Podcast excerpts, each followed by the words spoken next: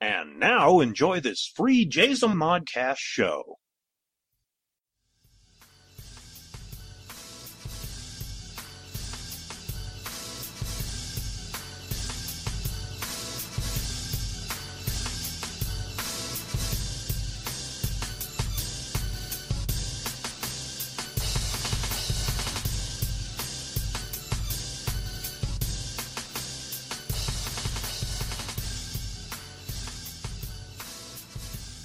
Friday once again. Yes. Another episode of Flashback Fridays. Yes. I'm Rob, I'm Mike. and we're here to educate you on some of the history of the Jazamon podcast. Educate is an awfully powerful word. Yeah. Let you listen to. That's better. There we go. Although, with our first episode, there will be education. There will be. Yes, it is number two episode of Reaper Rick's Tree Frog Expose Cafe, the Westboro Baptist Church of Fanatics and Freaks.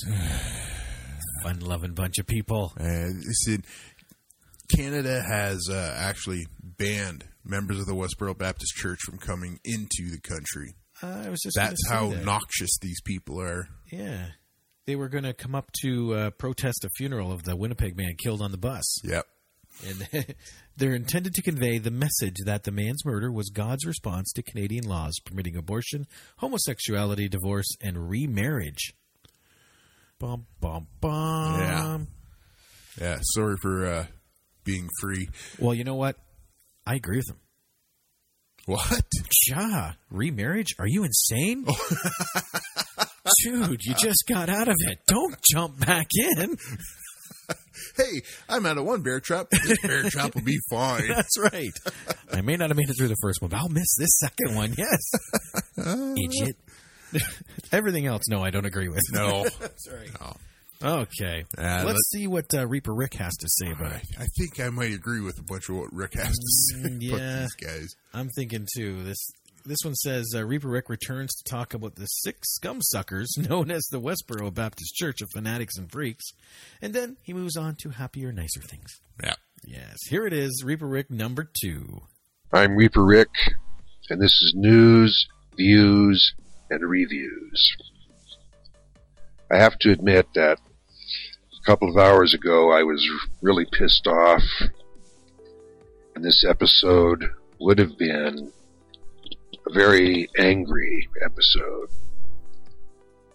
However, after an hour or so of research on the subject I, I'm going to speak on shortly,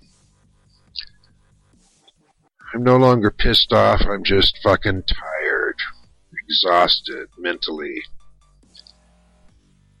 And I don't know exactly how to approach this topic.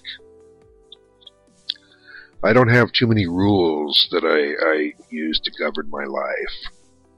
But one of them that I've, I've always adhered to was never ever enter into a discussion about either politics or religion. Now, I, I, I don't care what your views are on politics. I don't care what your beliefs are concerning religion as long as you don't try to foist those beliefs onto me. I have friends who are conservative. I have friends who are liberal. I have friends who are independent and don't really care about politics anymore. I have friends who are Christian and not Christian. Doesn't matter. You can be a friend and have your own belief system. I don't care. Um, I I consider myself a pagan, and pagans believe that all life is sacred. That includes animals, birds, whatever. All living things have spirits, and they're all sacred. However, has come to my attention that some people feel they are so special that they can get away with anything all in the name of God. Some of you, I'm sure, have heard over the past few years of the Westboro Baptist Church of fanatics and freaks who are based in Topeka, Kansas. These people have, for the past few years, garnered a lot of headlines for picketing the funerals of soldiers who were killed in the Middle East. And these people hold picket signs at these funerals which pro- proclaim God hates fags. Thank God for IEDs. And they've even held up picket signs that say, Thank God for 9 11. Now, the, uh, the Westboro Baptist Church of fanatics and freaks feel that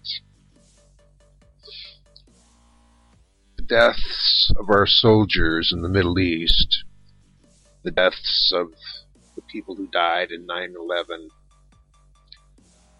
and the deaths of people who have died here in the United States as the re- as a result of mass murder are all the result of God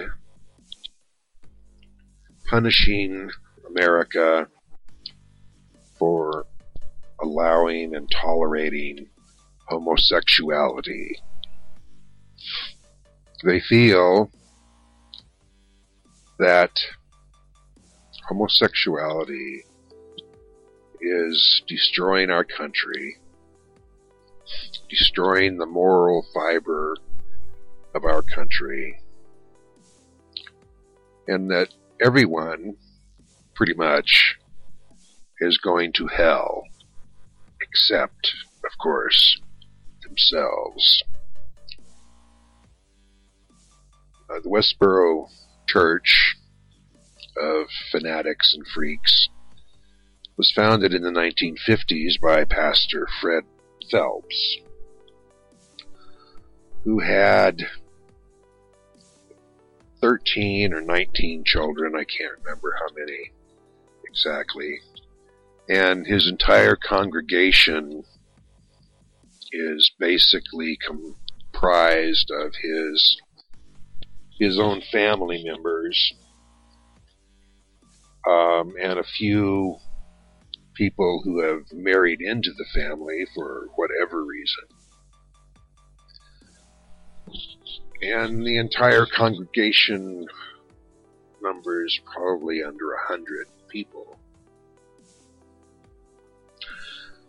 But because of the uh, First Amendment rights, which uh, allow freedom of speech, these people are still able to go to funerals and protest in the way they do.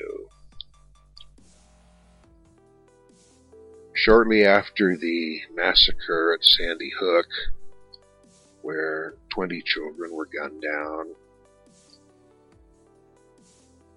the Westboro Baptist Church of Fanatics and Freaks said they intended to protest the funerals of those 20 children and six adults who were killed. And that comment prompted a response from the American people. And there are now three petitions in front of the White House. Well, not in front of the actual building, but they are being prepared for the White House, the president, to take some sort of action against the Westboro Baptist Church of fanatics and freaks. There are three petitions that Americans are signing, which would A, label the Westboro Baptist Church of fanatics and freaks as a hate group. Petition number two asks the president to revoke the Westboro Baptist Church of Fanatics and Freaks tax exemption, which for 50 years or so, you know, as a, as a functioning church organization has been working tax free for all these years. So basically the taxpayers are helping to fund these fanatics and freaks and encouraging them with money to continue their antisocial, hate-filled acts. The third petition, it's up before the president, basically combines the first two and asks President Obama to declare the Westboro Baptist Church of Fanatics and Freaks to be a hate group and revoke their tax exempt status. Neither one of these, or none of these petitions will stop them from doing what they do, but it might slow them down. And since we are not allowed to actually remove these people, we have to do some other thing to stop them from spreading such grief and hatred. I think these poor, ignorant people have been brainwashed and the Westboro Baptist Church of fanatics and freaks is a cult run by Fred Phelps, who uh, at this point has is rarely seen anymore. So hmm, hopefully he may be closer to God than he thinks. But even his death will not slow down the group because his daughter has essentially taken over for him. But regardless, something must be done to eradicate this small group of scum sucking cockroaches from being allowed to continue their hate filled protestations. I uh, don't know why they are allowed to continue, why they have been allowed to continue, except, of course, for their First Amendment rights. The West Bureau, Westboro, sorry, Baptist Church of Fanatics and Freaks has a website that anyone can go to and uh, see what their priorities are. The website is called GodHatesFags.com, so it's easy to find. And their spiritual leader has stated that uh, the deaths we have incurred in the Mid East and uh, the mass murders that have occurred here in this country is God's revenge on the United States for tolerating homosexuality. Phelps says, We pray for more tornadoes. We pray for more hurricanes. He prays for those things so more innocent people may die because we tolerate homosexuality.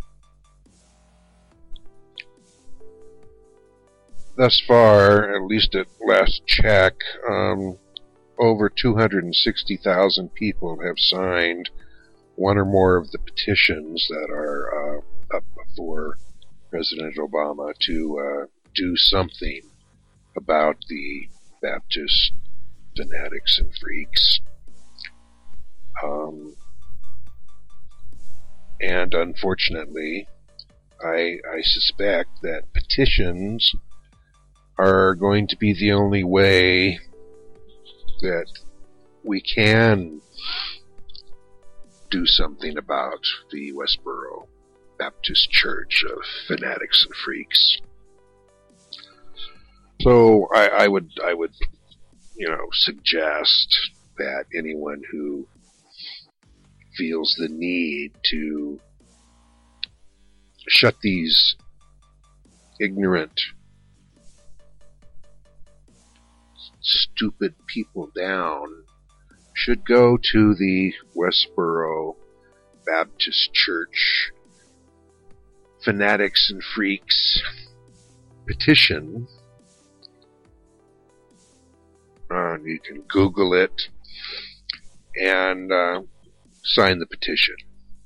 I think it would be a, a, a good New Year's resolution for everyone to help shut these freaks down.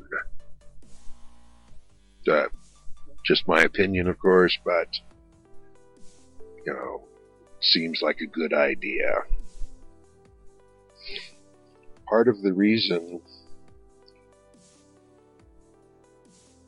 this uh, hurts me so much now, of course, is the fact that they would even consider picketing the Sandy Hook funerals. Uh, they apparently did not do that, or else I'm sure we would have heard about it. Um, but they wanted to. They wanted to do it. So I think if uh,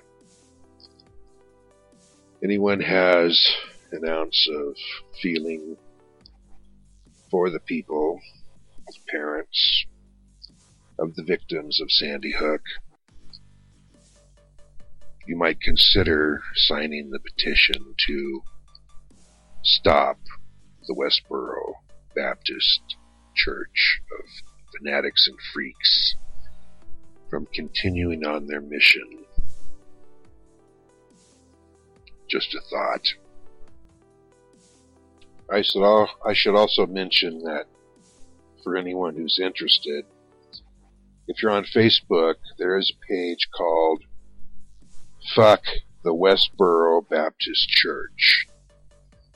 Now, you don't have to like that page if the name offends you for any reason, but if you go to that page and scroll down a little bit on the right hand side, you will find a link that will take you to the page where you can sign the petition or petitions that would uh, label the Westboro Baptist Church of Fanatics and Freaks a hate group and also revoke their tax exempt status. So that makes it pretty easy for anyone who wants to sign the petitions. And I guess that's it for the news portion of the program. Now we'll get into my views. I, I believe I've already expressed my views toward the Westboro Baptist Church of Fanatics and Freaks. And I should also mention that they don't just hate homosexuals. They hate Jews. And apparently they uh, pretty much hate anyone who doesn't belong to the Westboro Baptist Church of Fanatics and Freaks. So that pretty much encompasses everybody except them.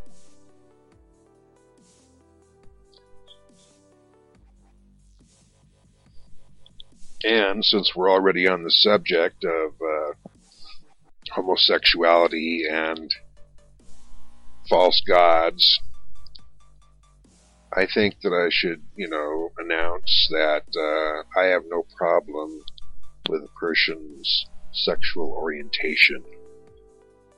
I've known gay people pretty much my entire life. I've had a lot of gay friends. I have a number of gay friends right now, uh, at least on Facebook. I personally don't get out very much anymore, so I don't uh, have a lot of friends that I actually deal with on a daily basis. Pretty much one, but I haven't uh, had face to face contact with any of my friends for two and a half years, which really has nothing to do with this, but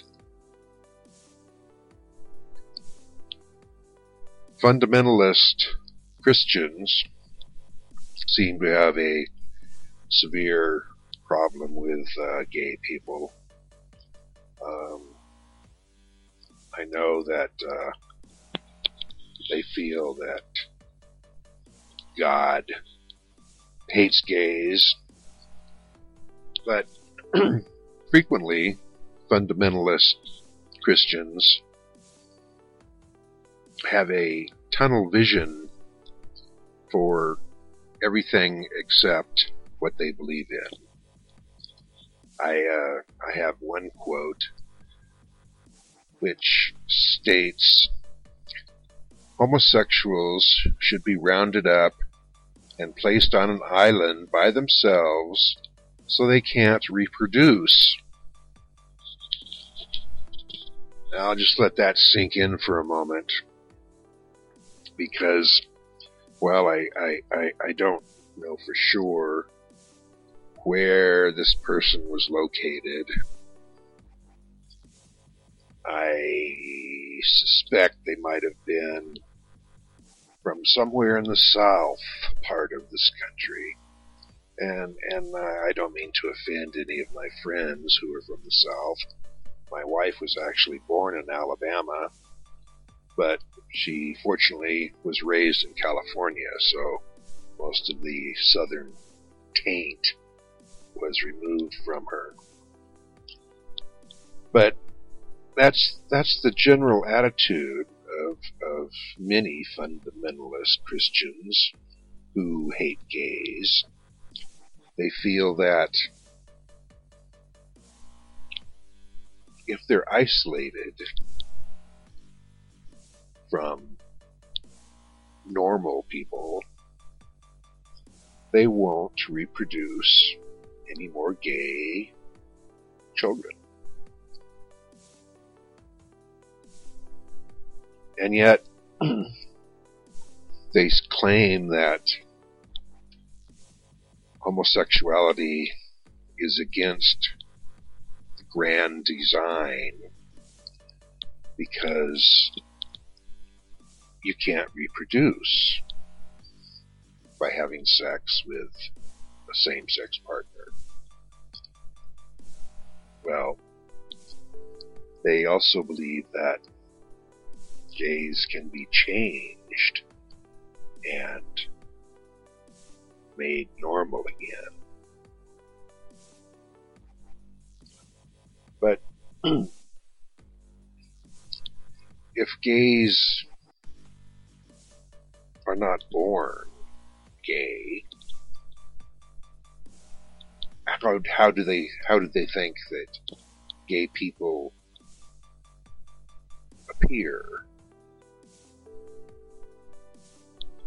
If they aren't trained somehow to be gay, why are there so many gay people? And since same sex sex does not produce offspring, why are there more gay people?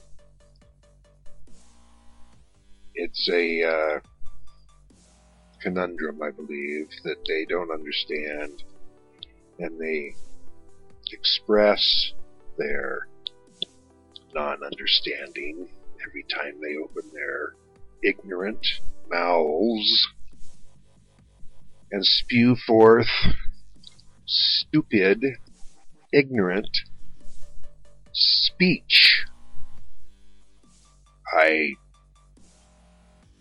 I'm having some trouble with this uh, episode because I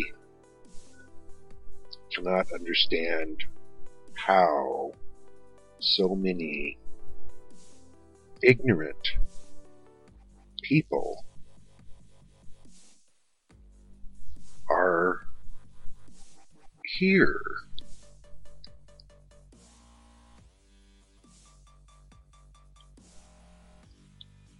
Gays can't reproduce, but stupid, ignorant people can. And they do. They do it over and over and over again. And each time an ignorant, stupid couple have children, their children are more ignorant and more stupid than they themselves are. And those stupid, ignorant children will reproduce and their children will be even more ignorant and more stupid than their grandparents. And it just keeps dropping. The IQ level keeps dropping. The shallow end of the gene pool is so crowded right now the thing fundamentalists should be worried about is that in 50, 60, 75 years, America will be so full of ignorant, stupid people that nothing will be able to be done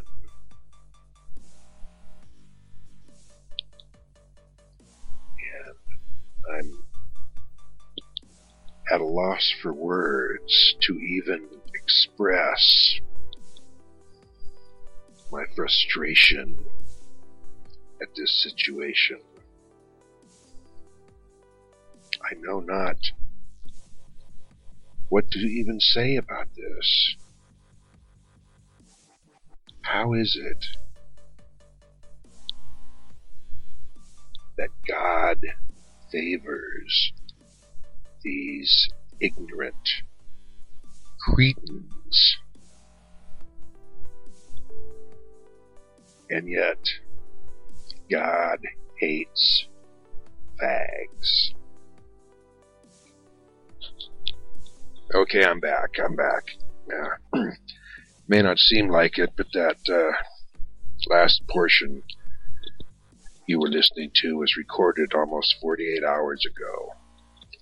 And I had to just stop and collect myself and it took me a little while to, to get back to my usual jovial self.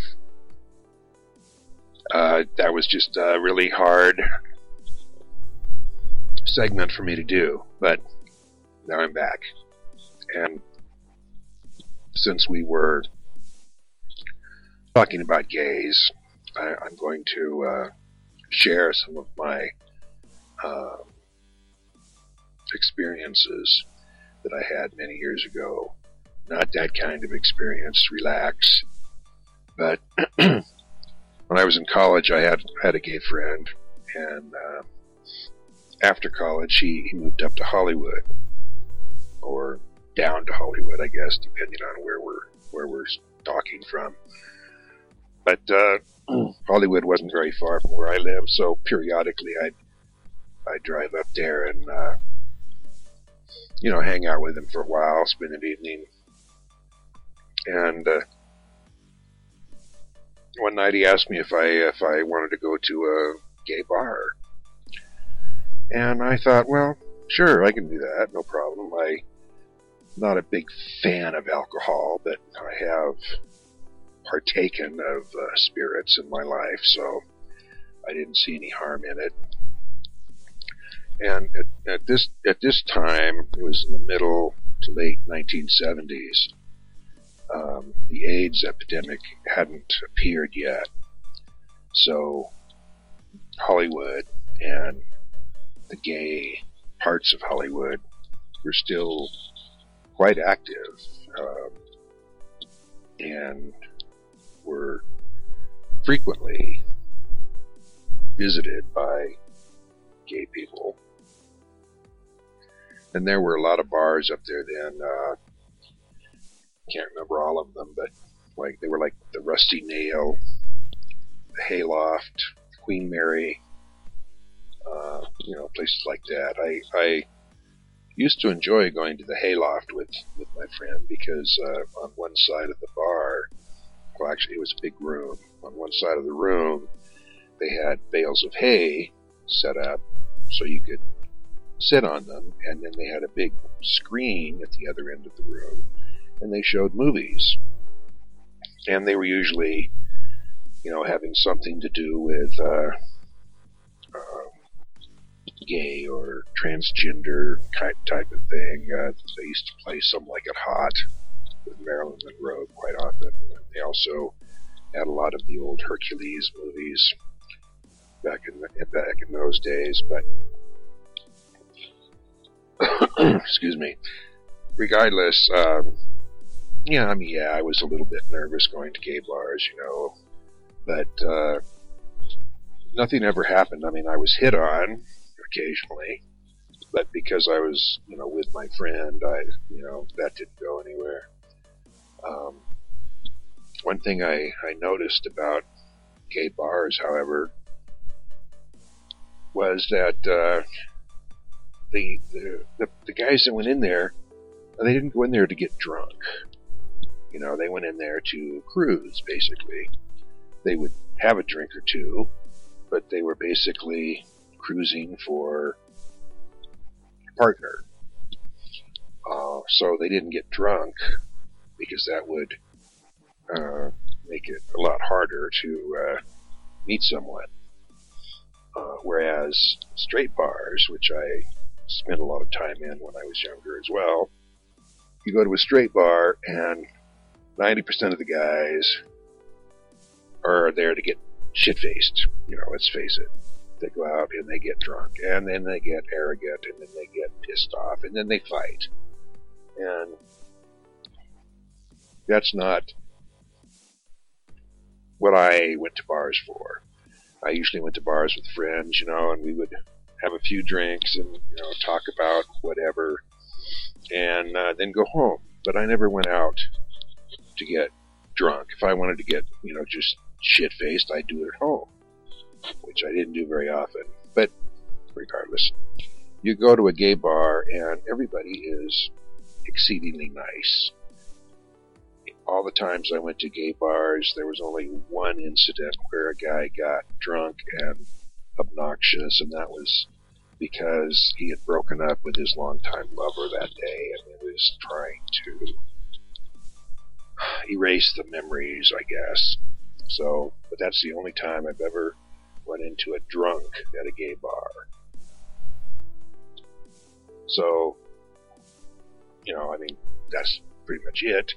Nothing uh, ever happened to me at, at, at a gay bar. I, I I should mention though that when you go to a gay bar, you go to the bathroom and they don't have like a, a normal bathroom situation with, you know, a row of urinals and then a row of stalls and like that. They usually just have a, t- a small room with a toilet in it and a sink because they don't want any more than one person at a time in the bathroom. That would just obviously lead to problems. So I I was at this one bar with my friend and I had to go to the bathroom and I went to the bathroom and I did my business and I noticed that there was a uh, somebody somebody had left a, a bottle of beer or a beer bottle. Let me put it that way, a beer bottle on the back of the toilet there. And uh, I wondered about that, so I went out and asked my friend. I said, "Why is there an empty bottle of beer in the bathroom?" You ready? Yeah. He said, "Well, people go in there to urinate, and if they feel like it, they will urinate into the bottle. And whoever left the bottle there to begin with will go back in a little bit later and take the bottle back out into the bar to drink what other patrons left for him. And sure enough, went back into the same bathroom about an hour later to uh, do my business again, and the bottle was gone. So that doesn't uh, necessarily mean anything unless you're into that. But uh, at any rate, I've, I've been uh, around a, a, lot of gay people in my life, and for the most part, they're uh, generally very kind and intelligent people.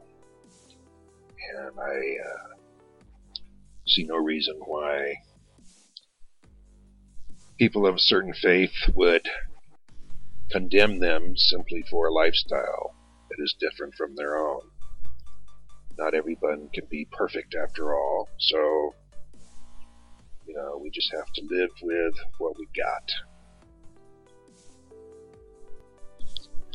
And I guarantee you that most people rub shoulders with gay individuals on a daily basis and just don't know it because gay people um, are in all walks of life.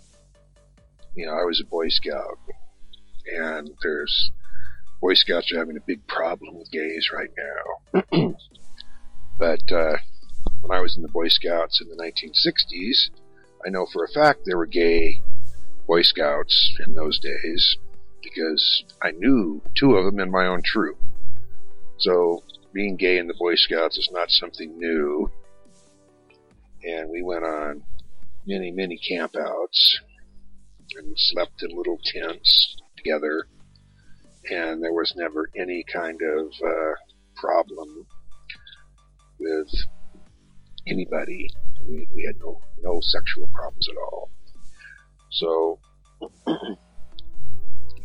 I don't know. I think this whole gay fanatical problem is is a, a ridiculous waste of time.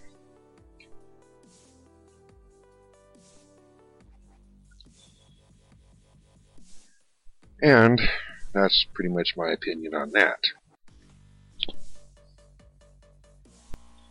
So, on to something else. I know that uh, Terry D. Shearer on, on his podcast has been talking off and on a little bit about uh, the ancient astronaut theory. I would just like to toss my two cents in there. most of uh, our ancient civilizations, the uh, Sumerians, Mayans, Native Americans, all have creation legends that depict gods or star people coming down from the sky and instructing them in how to live better, how to plant better food, how to move to places that are better suited for living. And most of them seem to claim that their god spirits, their star people, came from the constellation Orion. I'm sure most of us have seen the constellation Orion in the sky, especially in the winter.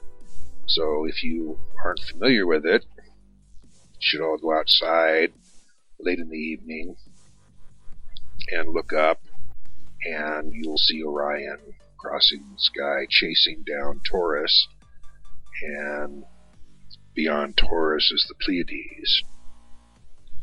But why would so many different ancient cultures who were thousands and thousands of miles apart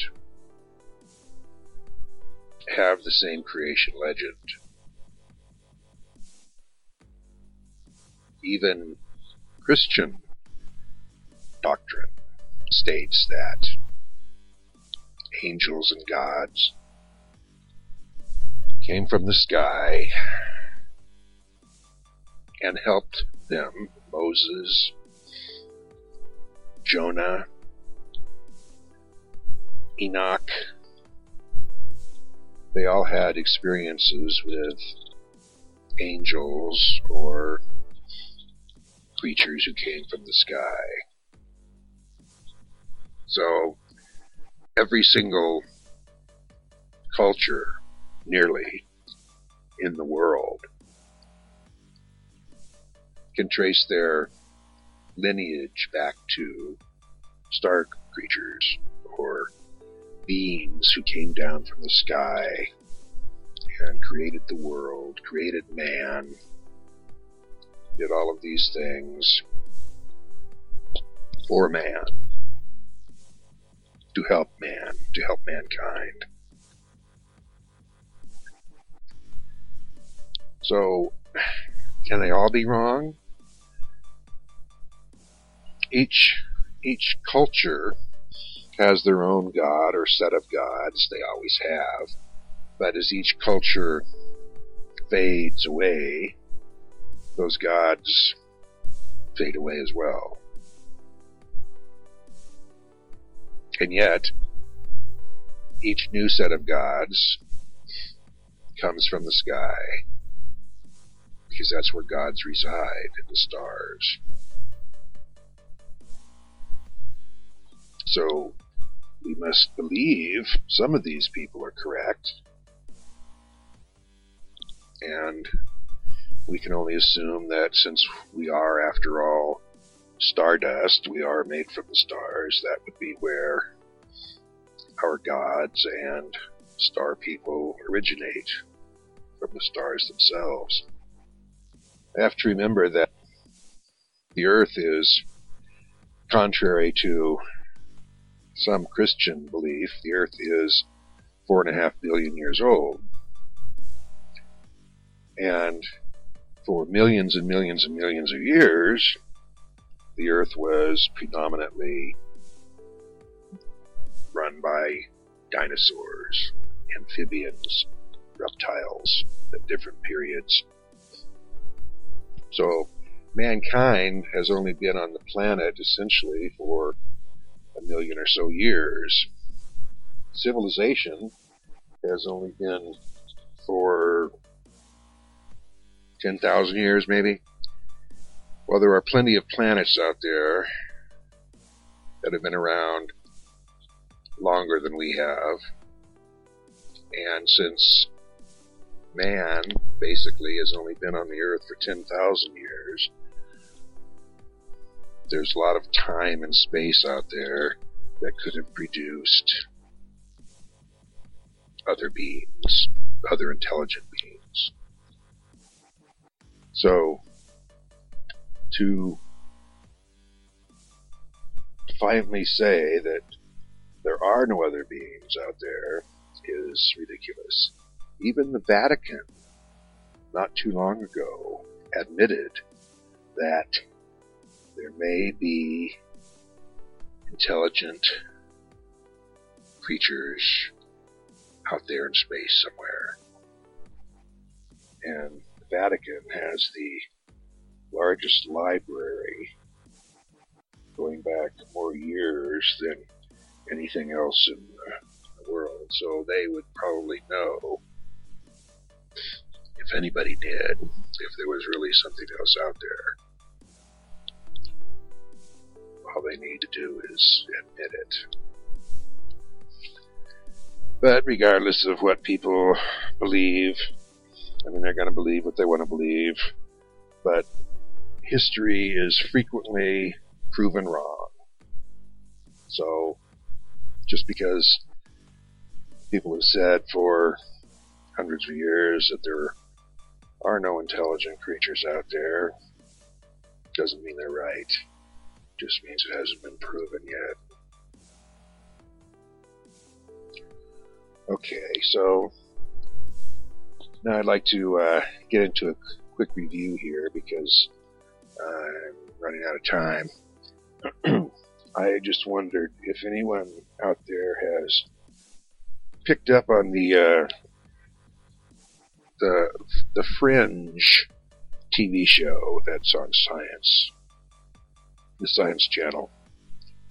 Um, apparently, it was originally released in like 2008 and ran for several years, and I I don't know why I missed it when it came out originally but the Science Channel is rerunning the uh, the episodes, and it's it's quite an interesting program, especially if you are at all interested in other dimensions, other realities, alternate realities, alternate dimensions, alternate alternate universes, because they are delving into that aspect of science along with um, experiments that were done on on human human guinea pigs in the 70s and 80s, um, and how those experiments changed the people and made them well different. They're able to uh, see things that other people can't see. They're able to accomplish things that other people can't accomplish. And we all know that the, uh, the government experimented with LSD uh, in the 70s. And uh, I think that uh, they may well have experimented with other things too that uh, we're not aware of. But if you're interested in uh, offbeat things like that, exploring possibility of alternate universes and alternate dimensions.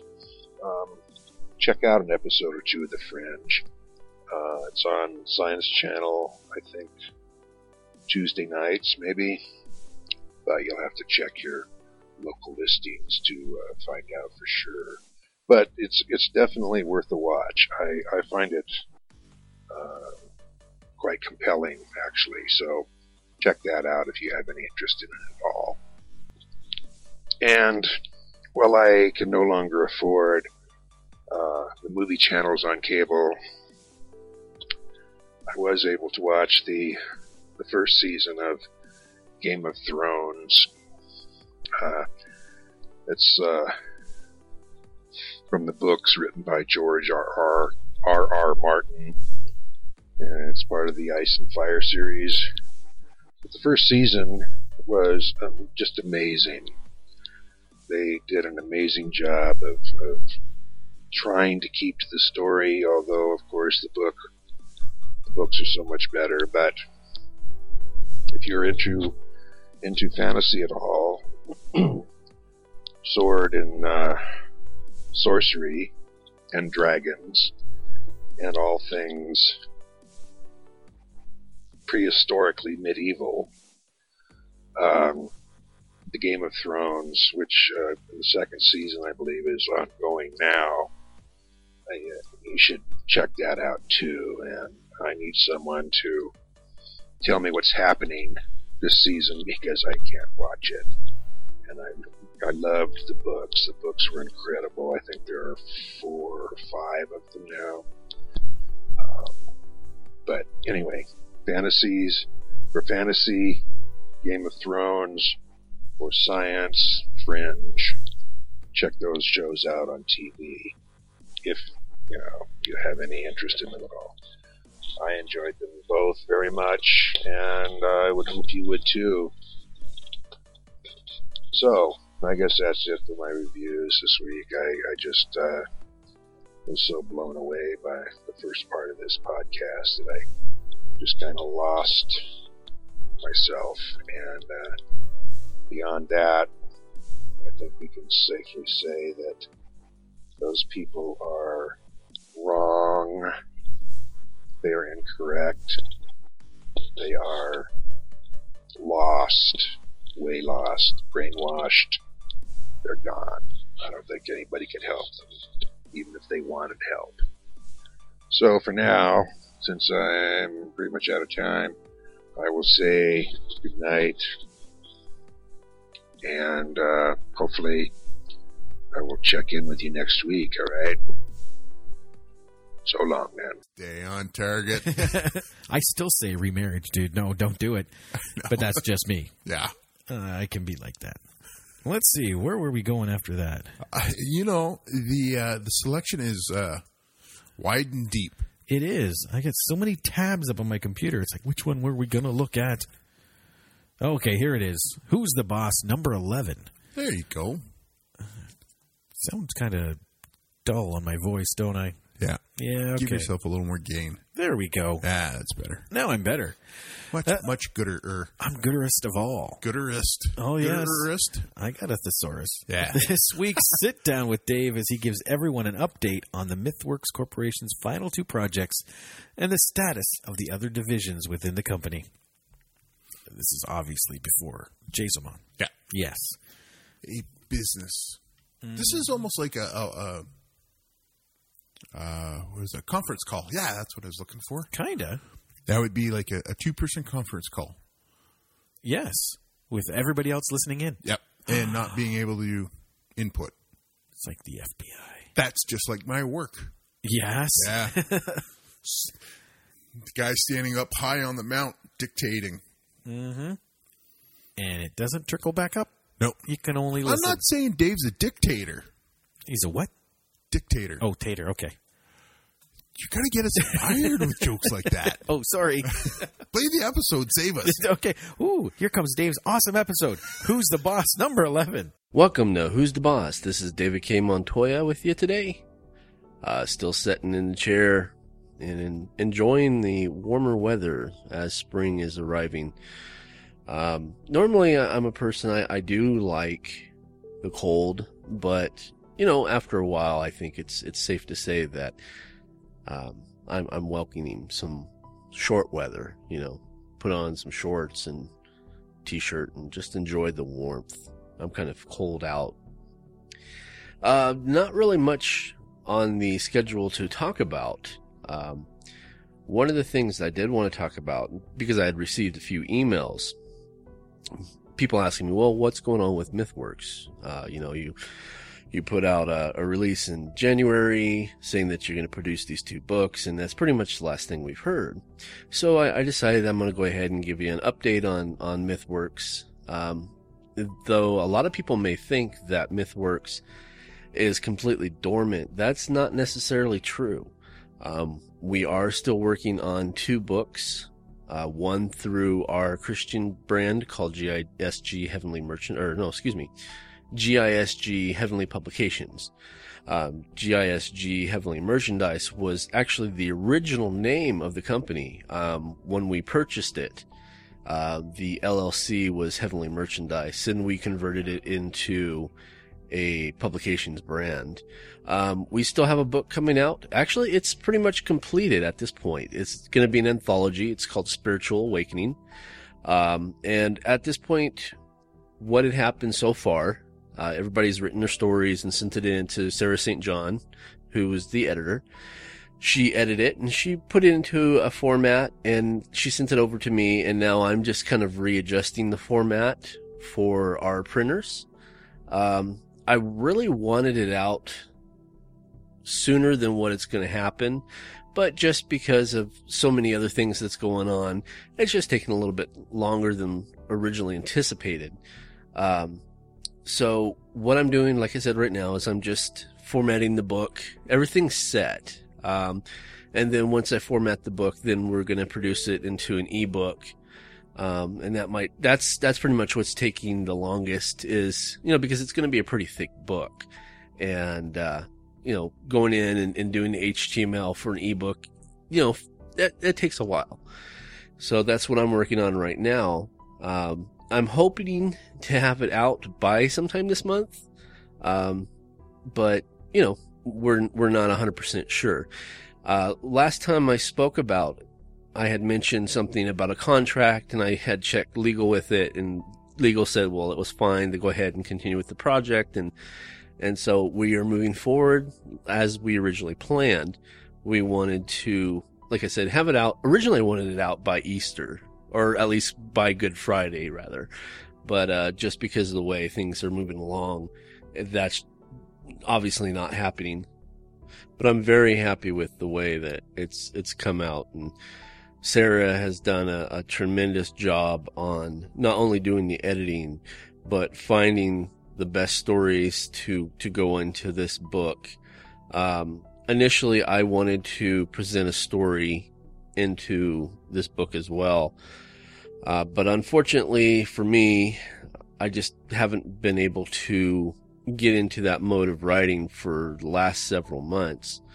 It just been, I, I guess I'm having writer's block is essentially what I'm, I'm experiencing at this point nothing creative as far as writing is coming out. Now I can get in front of a mic right now and babble for an hour, you know, four times a week. And that's not too difficult at all. But as far as writing words, um, I'm having a, a tough time with that. So keep your eyes open. It's, it's called Spiritual Awakening. It's through GISG Heavenly Publications. And hopefully, like I said, they'll be coming out pretty soon uh, hopefully by April. No later than May, obviously. And then we have another book that's coming out, and I have no clue when that's coming out because it's just such a big book of information. And right now it's called The Evolution of Mythworks. And it's what it is, is a, a book that tells a story of not only about me, but the company that I built. Uh, you know, starting off at Life Sign Studios in 1992 and going all the way up to MythWorks Corporation in 2012. And, you know, there's a lot of, of information that people don't know. Uh, obviously there is people that know, but, uh, there's information that kind of behind the scenes stuff or before the internet what was the company like before then. And I'm, I'm trying to find pictures to to correspond with what I'm telling in the story. And it's it's a fun book to put together. Um, right now, there's been a, a, few people that to help me uh, kind of rattle my head and, and, bring back some memories because it's you know trying to remember 20 years ago that was a long long time and so uh, Terry D. Shears helping me write the book. Uh, S.M. Morton, who uh, was editor in chief of the company way before the internet came along. She's helped me, you know, come up with some ideas. Uh, Alan Russo, he's put in some stuff. even my brother Randy Lofgren, uh, you know, he he helped me remember some stuff from the very beginning that I totally forgot. So this book is going to be good, and I'm taking my time with this one because this is it. This is my coup d'état as far as MythWorks. Um, after this book, there's no more MythWork books on the, the slate. And if this is the final one, I want it to be really, really good. And, uh, it, it's, it's telling the, the complete story. So for the reader, I think it's appropriate, you know, to tell the best story that you can if it's going to be your last story to tell from that, that brand. Um, and another thing that we're going to be doing is we're, we're doing differently is we're not going to be going to like Barnes and Nobles. We're not trying to outsource to Target or anything like that. Now we may sell the book with, um, Amazon and of course we'll carry it on Myth Mart. But other than those two venues, uh, I don't plan on putting it out anywhere else. And that was kind of one of the reasons why uh, closing the the company came in the forefront was because we had contracted with this distribution service and the distribution service contracted out to all these different online stores and really didn't tell us who was carrying all our books. And that way there's a, a big opportunity to kind of say, okay, well, we, we haven't sold no books, but because the distribution service is so wide to all these different stores, you can't really track and see exactly how many books you've actually sold. And that way, if bringing it down to two markets, Amazon and MythMart, you know, will know exactly what has been sold. And another thing that we're doing is we're going to be releasing rights back to the authors uh, from all the books. And one of the requests that we're doing is, is though we're releasing the, the rights back to the, the authors, um, we're going to be requesting that if, if someone purchases something of theirs on MythMart, that it'll go straight to the author and the author then makes the order to us, MythMart. And that way, it, it's just a better way of doing things because that kind of cuts out the middleman. The author becomes the middleman. Um, you know, that way the author is 100% sure that they get their cut. So what would happen is, is that someone would order their book, they would get the money through, you know, PayPal or however way they pay it. And then they contact me and say, okay, we'll print this book for this person. And then they pay me, you know, to print the book.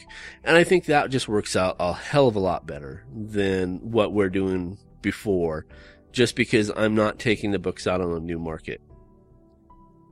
I've also been asked about the, the cartoon that we acquired, the broadcasting rights. And that's pretty much dead in the water. Just to be honest with you, the, the person that we purchased the, the rights from, um, it was, it was a dumb move. It was a dumb move on my behalf because he was, uh, engaged with my sister for many years and, and no one saw the, the breakup coming and it's what happened. The the two broke up, and when he left, he he wanted his broadcasting rights back. So we we had to give him his broadcasting rights back, and the contract became null and void, and that kind of ended that contract. So don't expect you know any cartoon from MythWork Pictures anytime soon, just because uh, again, we're not looking to to purchase any broadcasting rights at this point. I don't know what it is with making pictures or making cartoons. It's it's the only thing that just kind of I don't know. I, I can't even explain it. You know, um, we've tried three times that I can think of uh, to produce something to visually watch. Um, we were going to make a Smash cartoon. Well, it was a Smash animated movie uh, back in the early part of 2000. I think it was like 2001, 2002, something like that. And um, you know that that fell through. It was it was a it was a surefire thing. It would have worked if if I would have had everybody 100% on board with the plan. That would have worked, but it, it just kind of imploded. You know, there was just too many people involved, and it just kind of went to hell. And then, let's see, 2007, 2006, 2007, when we were doing the body bag movie, um, you know, I, I thought I had it, guys. It was, um, I, I put a lot of effort into that. I rewrote the script and, um, you know, I hired the actors and, and had everything set and, and in fact, you know, at how I was doing it, literally, guys, I was working 13 days straight, took a day off, worked 13 days more, and that was equivalent to making like an extra, say, $2,000 a month. And I did that for five months. And I, I made the $10,000 budget by myself and I had lost like 50 pounds and I was, I was ill and I was sick, but I just, I had that drive, you know, I just wanted to make it happen. And things just fell apart again. Um, just, I guess one thing I've learned in this process is you've got to have everybody on the same page, you know, and with this one, you know, we actually had two different actresses to, to play the main role um, and both of them dropped out. Unfortunately, one of them dropped out literally weeks before we started the shoot, and um, I just I gave up, you know. And then there was that legal issue with independent films who said, "Well, we own the rights," and it, so that one fell through. And uh, that one hurt the most, to be honest with you, because with the Smash cartoon, I, I didn't feel so bad about it because it wasn't necessarily me that caused the demise of that project. Um, you know, it was everybody. I wasn't the only executive involved. And as executives go, I think I was the only one who was actually doing my part. So when it fell apart and everybody else just couldn't handle what was needed of them. I didn't really feel that bad because I didn't feel like it was my fault. But with the body bag movie, it was my fault. There's no question about it. It was my fault. Um, you know, I was the producer, the director, the writer, the the casting agent. Um, you know, I was doing it all.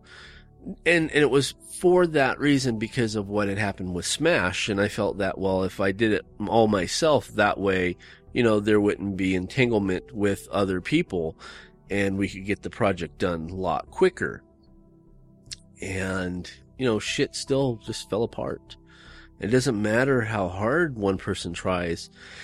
Anytime you have something, a project with m- multiple people, and it doesn't matter if it's a movie, a comic book, a, a, book, or of anything.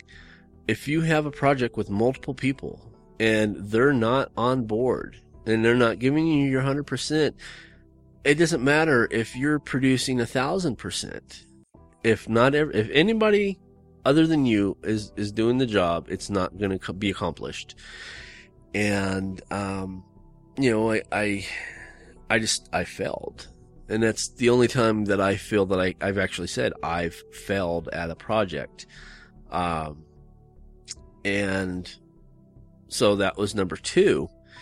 Number three, obviously, was with the monkey ears um, cartoon. We actually had started. We we already put it together uh, a test demo. We were ch- testing animation. Um, we had like this small little teaser that was already put together. You know, things were moving nicely, and when when things fell apart between my sister and the creator of Monkey Ears, um, you know, it just it, it, I just fell apart. Wow, what a shock! Huh? It fell apart, and um, so we just kind of walked away from it. So the moral of this story is that number one, you're going to have to do everything yourself. Number two, you need to own the rights. Don't buy rights off of somebody else. Come up with your own stuff. And number three is have actors that are committed. Have real actors. Don't have friends come in. Have real actors come into the, the scene, the mix. And that'll be, that'll be the day when I can get all three of those things together. Then I think that's when the movie strike or the movie curse or whatever is issue with me uh, as far as making movies that's when that'll come to an end but you know that takes a lot of effort and diligence to make all that happen you know especially for one person and you know we'll see what happens you know there, there's something in crawling in me that there's a story that needs to be told and it is my creation. You know, there's nobody else's creation. It's my creation. And, uh, you know, maybe the fourth time will be the, the, you know, the thing, the, uh, fourth time to success. I don't know. So, yeah, we're not, there's, there's, other than two books, you know, there's nothing coming out of MythWorks. Um, we are keeping MythMart open, and I, I, think I mentioned that already. Um, with the the online magazines, they are closed. And what we're going to do eventually is we're going to put all the magazines. You'll go to each magazine online and you'll see their covers, and you click on the covers and you go into that issue for free. Um, there isn't going to be nothing new with either magazine. There's nobody on board for editing. There's nobody on board for staff writing. It, it's vacant. It's gone. It's empty. And, um, you know, I, I think we ran our course with the world of myth and with Herotica. I don't think, I know I could be wrong. I could absolutely be wrong, but I, I think we've gone as far as we can with those. You know, um, we've produced 55 issues of the world of myth, you know, and we've produced hundreds of stories, hundreds of artwork, you know, everything, hundreds of everything. And, um, you know, we did the same thing with Herotica. You know, we've, we produced top quality material and I think that we just came to an end of the online magazine. Now I know there's there's still online magazines out there, but you know, it's just not what I'm wanting right now because every single issue other than a few um, a few few years ago we hired this guy Dan or I think his name was Dan. Was it Dan? I don't remember. But anyway, um, he did some HTML work for the the magazines, and it, it just didn't work out. So then I came back in and I was doing the HTML work. And let me tell you something, folks. It that's a lot of work. That's a lot of hours to go into each issue. And I'm just not dedicated like that anymore to put that much work into it. Um, you know, I, would rather sit and, and ramble in front of a microphone for an hour than sat in my computer chair and, and type away HTML coding for hours on end just so, you know, an issue will be up. And I'm sorry if that sounds like I'm being selfish. I am sorry. I'm not trying to be selfish. It's just the way I feel right now. You know, never say never. You know, never say that the world of myth or erotica will, never come back. Never say that. Because both magazines have been gone before and both magazines came back. Um, you know, it, it's, it's about me where I'm at. Unless someone comes in and says, Hey, you know, I'll be the editor in chief of the magazine and I'll do the HTML work and you don't have to do nothing. I'll take care of it all. And if that were to happen, then yeah, the magazine would come back. I, I would tell you right now, the magazine would come back in a hot minute. Um, because I just don't want to do any more HTML work. I try to do very little HTML work. Um, if you notice how fairly simple the JZone podcast or just the JZOMon production site as a whole, how very simple it is. And that was because I just didn't want to get fancy with the, the HTML. I wanted it to be very simple, very straight to the point. And, um, you know, I think after almost 10 years of doing the world of myth, doing erotica, doing all our websites that we had going at the time. I think at one time we had like seven websites going at one time. And I was doing the HTML for all of them, plus everything else that I was doing. And, um, essentially, I guess I got burned out on it. And with that, that's why I've decided to, to keep the magazines closed is just because I don't have it in me right now to to go back in and, and start spending dedicating that much time and effort into producing the magazine. Because let me tell you, if it's going to be something that I'm producing, I'm going to make it the very best I can. I'm not going to make it crappy. Um, I'm not, you know, it, if it's my name's on it, it's it's to be to the best of my ability. Um, you know, so for now, it, it's just, we're just to walk away from it and, and see what happens maybe in a few years from now. You never know. Like I said, never say never about anything. Um, opportunities always presents itself when you're least expecting it. So if there's an opportunity to arise, neither it be for the online material whether it be for a movie or a cartoon or whether it be producing people's books again. Um, you know, I never, how do I explain this? I never completely shut my mind off to it, you know, because there's always that probability that someone will come to me and make me an offer that I can't refuse. And within, you know, moments time, everything that's been laying dormant would kick right back up into full operation.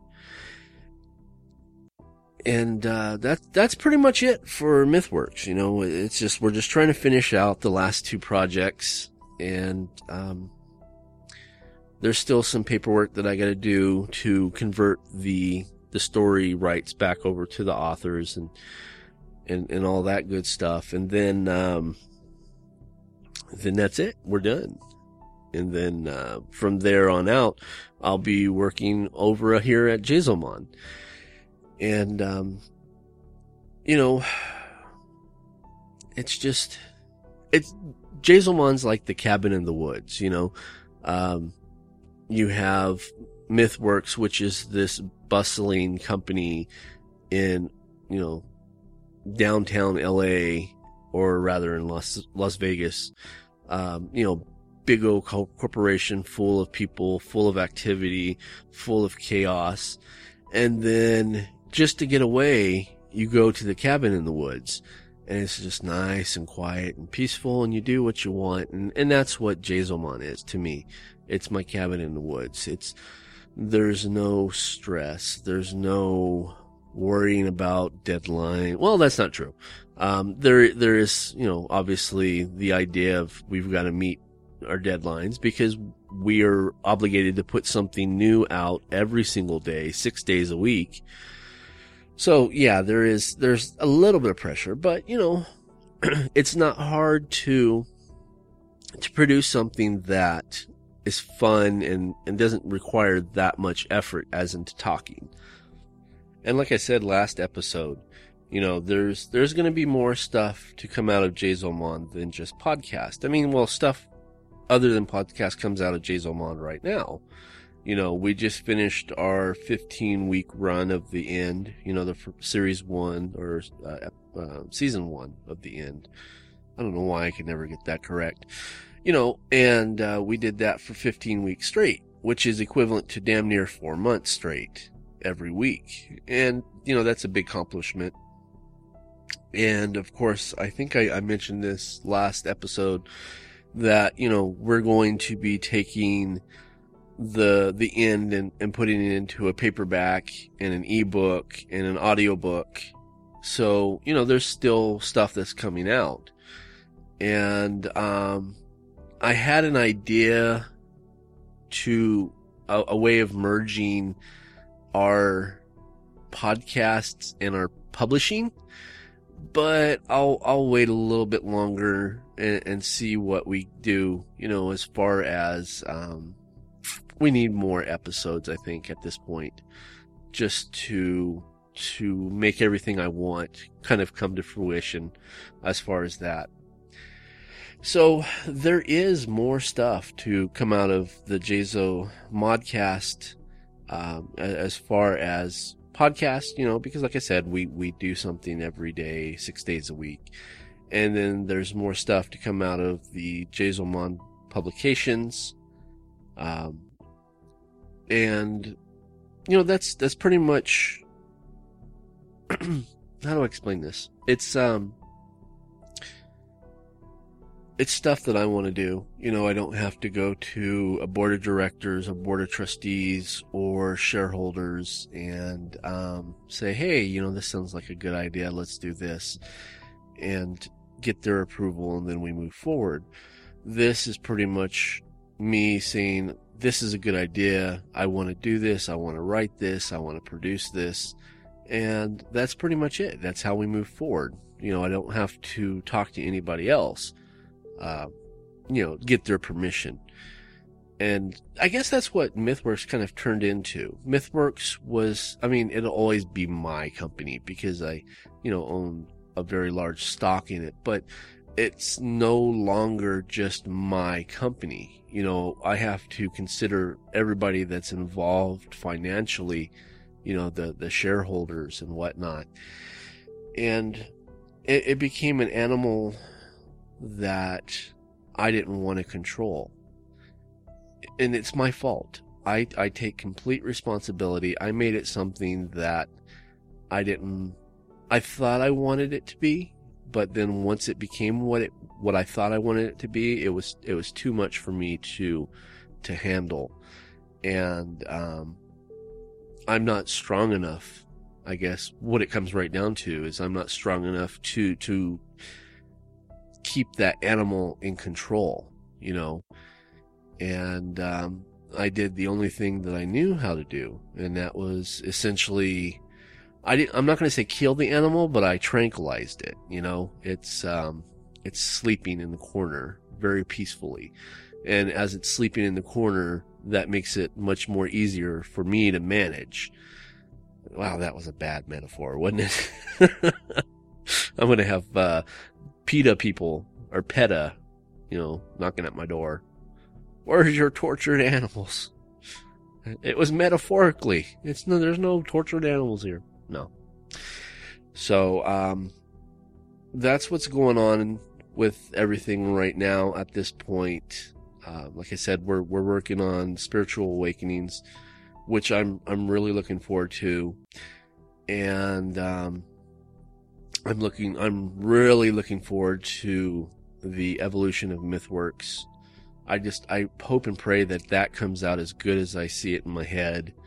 Um, and then after that, that's it for MythWorks, and then we go into the the J Zomon uh, publication projects for my stuff, and um, you know, I don't know because, never, like I said, never say never. You know, I, I've I've talked to Russo recently, and, and he mentioned you know about please publishing or producing you know one of his books. He's he's got another book coming out, and surprisingly enough, he's actually written it, and it's kind of the same process of the same ideology of evolution of MythWorks, you know, because he created um, New Blood Films, and that was something that got really strong and kind of almost the exact same thing happened to him that happened to me, I guess. And I should have taken that for an example, but I didn't,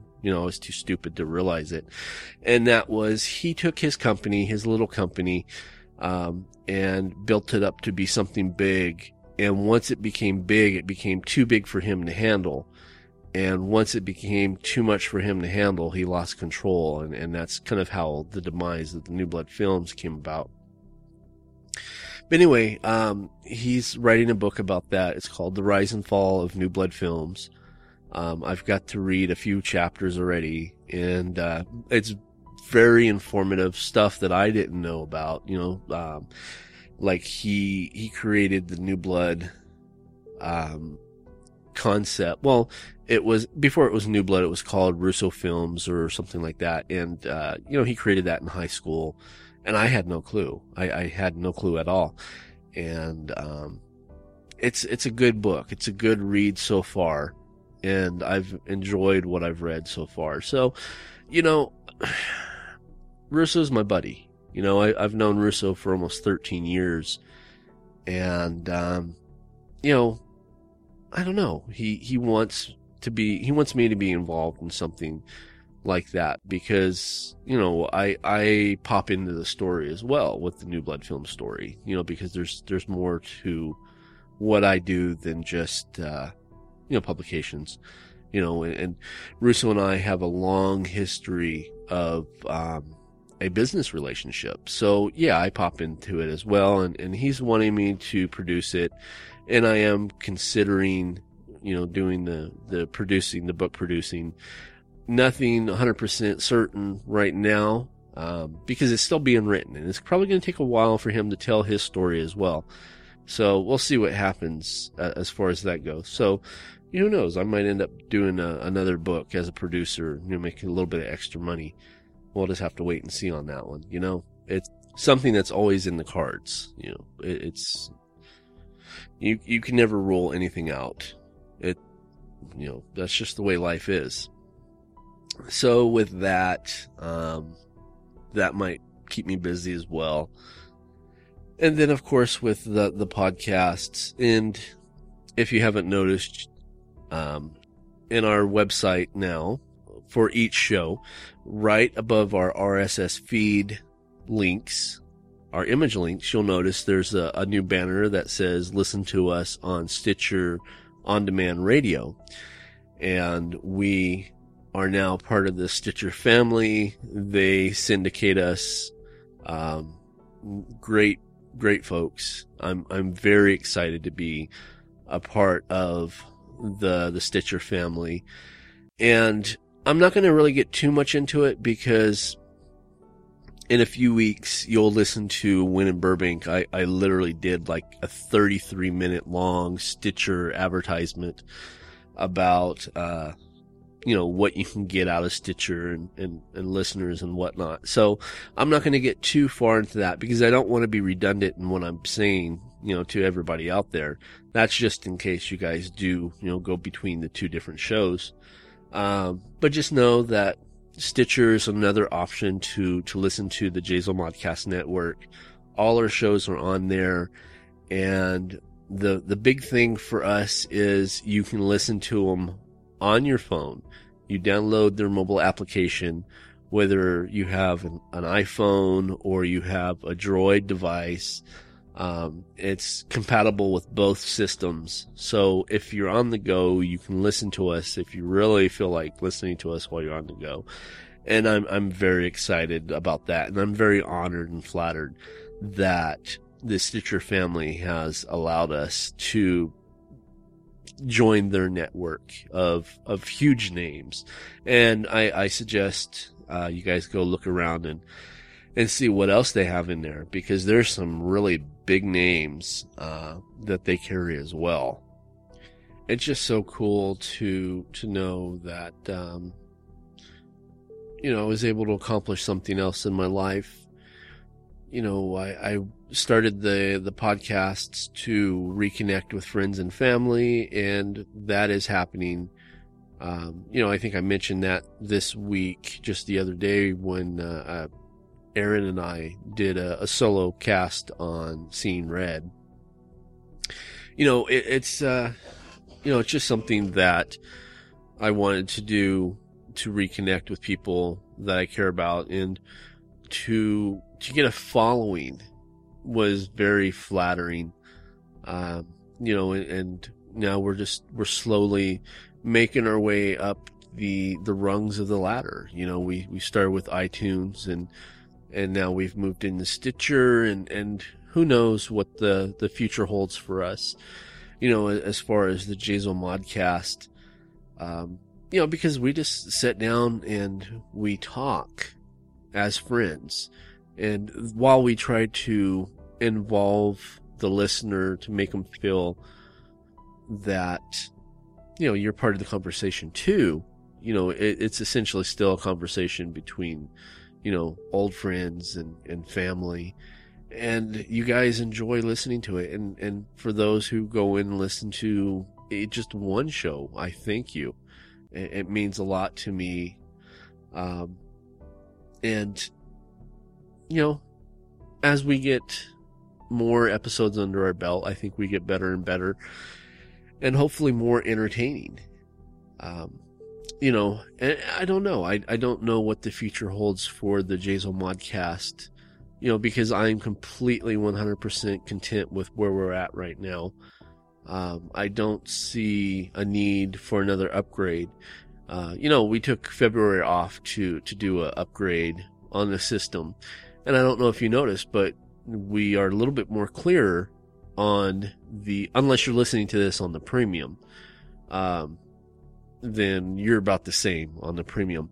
But if you're listening to this on neither the Jazel Modcast website or you're listening to this on iTunes or you're listening to this on uh, Stitcher now uh, we're a lot clearer. And that's because we're running at a higher bit rate. You know we we brought in some more equipment. We we we try to make it a little bit more professional for your entertainment. Um, as far as the actual conversation in the shows itself, it's pretty much the same. Um, I don't know if you noticed that we are making some adjustments to the show to to make it more entertaining. You know, we were actually adding segments into the the show. Um, we tried to bring in like a special guest host on one of the shows last weekend, no weekend before last, and then um, you know just just kind of little bit of odds and end things to to make things more enjoyable for you, the listener. And if you have any comments, go to the comment section. It doesn't, you know, just post a comment. If you want to start a new thread, start a new thread. That's very cool with me. And, you know, we're always interested in what you think we could do to make the shows better as you know neither it just be one show or the entire whole you know we're always interested in what you guys have to say. Because if you guys didn't listen you know there really would be no point to making these podcasts. You know they'd just be sitting there dormant with no one listening to them and it would be purpose purposeless. Um, so yeah, go to the forum and, and post, you know, whatever you think is good, bad, indifferent, just let us know. Um, I do have to say though, and I, am trying to make this, uh, for all the podcasts that I, I, say this at least once, and that is, um, unless it's business oriented, please do not email us at info at jazelmon.com. Um, if there's a business venture or you're wanting to, you know, purchase advertisement time from us, then please, yes, uh, send that to the info at jazelmon.com. But if it's just a fan note, then please just post it up on the forum, um, because it, it, it gets kind of tough to figure out, you know, because we get a lot of spam mail and try to figure out what is a, a fan letter or what is a spam, you know, because there's, there's lots of, uh, professionally stuff looking out there that may look like just a regular email for business or whatever, and it might actually hold a Trojan horse virus in it. You know, so there's a lot of emails that I, I do delete that look suspicious. But if you just have a, a comment, just go to the, the forum and just make a note and, uh, you know, we'll definitely answer you back. But if it's a fan comment, please do not send it to our email address because there's a high likelihood that it will just get deleted in the long run. That's just a little bit of food for thought. Um, I think that's pretty much for this week. Um, I just wanted to to sit down and, and kind of cover everything that was going on, mainly with MythWorks, and to kind of catch you guys up on the speed of things. Um, we do also have one other thing with MythWorks that we're trying to figure out, and that is uh, comic books. You know, because we have a whole division of comic books that never got launched, and we're just trying to figure out what we're going to do with those.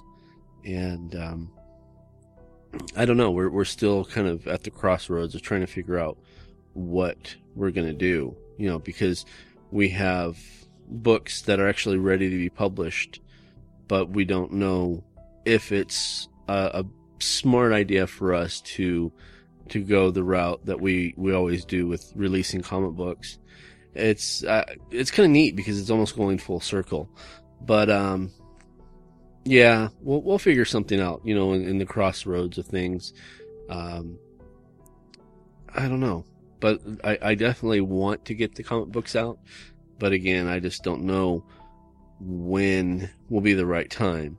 Uh, just because of the new digital medium that's come out, the new e-comic books, and um, you know, I I've I can admit that I've lost touch with that area of my life is comic books. You know, I haven't read a, a comic book, a new comic book in, in ages. Um, even though I just did get a new iPhone and I downloaded the comiXology app and I've been reading through, you know, some of the, the free sample stuff. Uh, that's pretty cool. Um, but for the most part, I think I am out of touch. And in order for me to go in and, and start producing comic books to the mass audiences once again, I think I have to kind of pull myself back into that world and know what exactly what the business is now because the business has completely changed from you know the last time I was there. Um, I realized that when we produced Sergeant Iron back at the end of 2010, I noticed I was like, holy shit, you know the the business as we know it is completely changed. You know because a lot of people were wanting to know when the the e-comic book was coming out, and I was like, e-comic book? I didn't even know what that was. So there you have it. All right, folks, that's it for this week. Uh, come back next week as we continue to try to find the answer to the age old question of who's the boss. I'm David K. Montoya, and have a good night. Dave, you are a magnanimous and honorable and generous leader. I think you're amazing, dude. Yeah. Absolutely.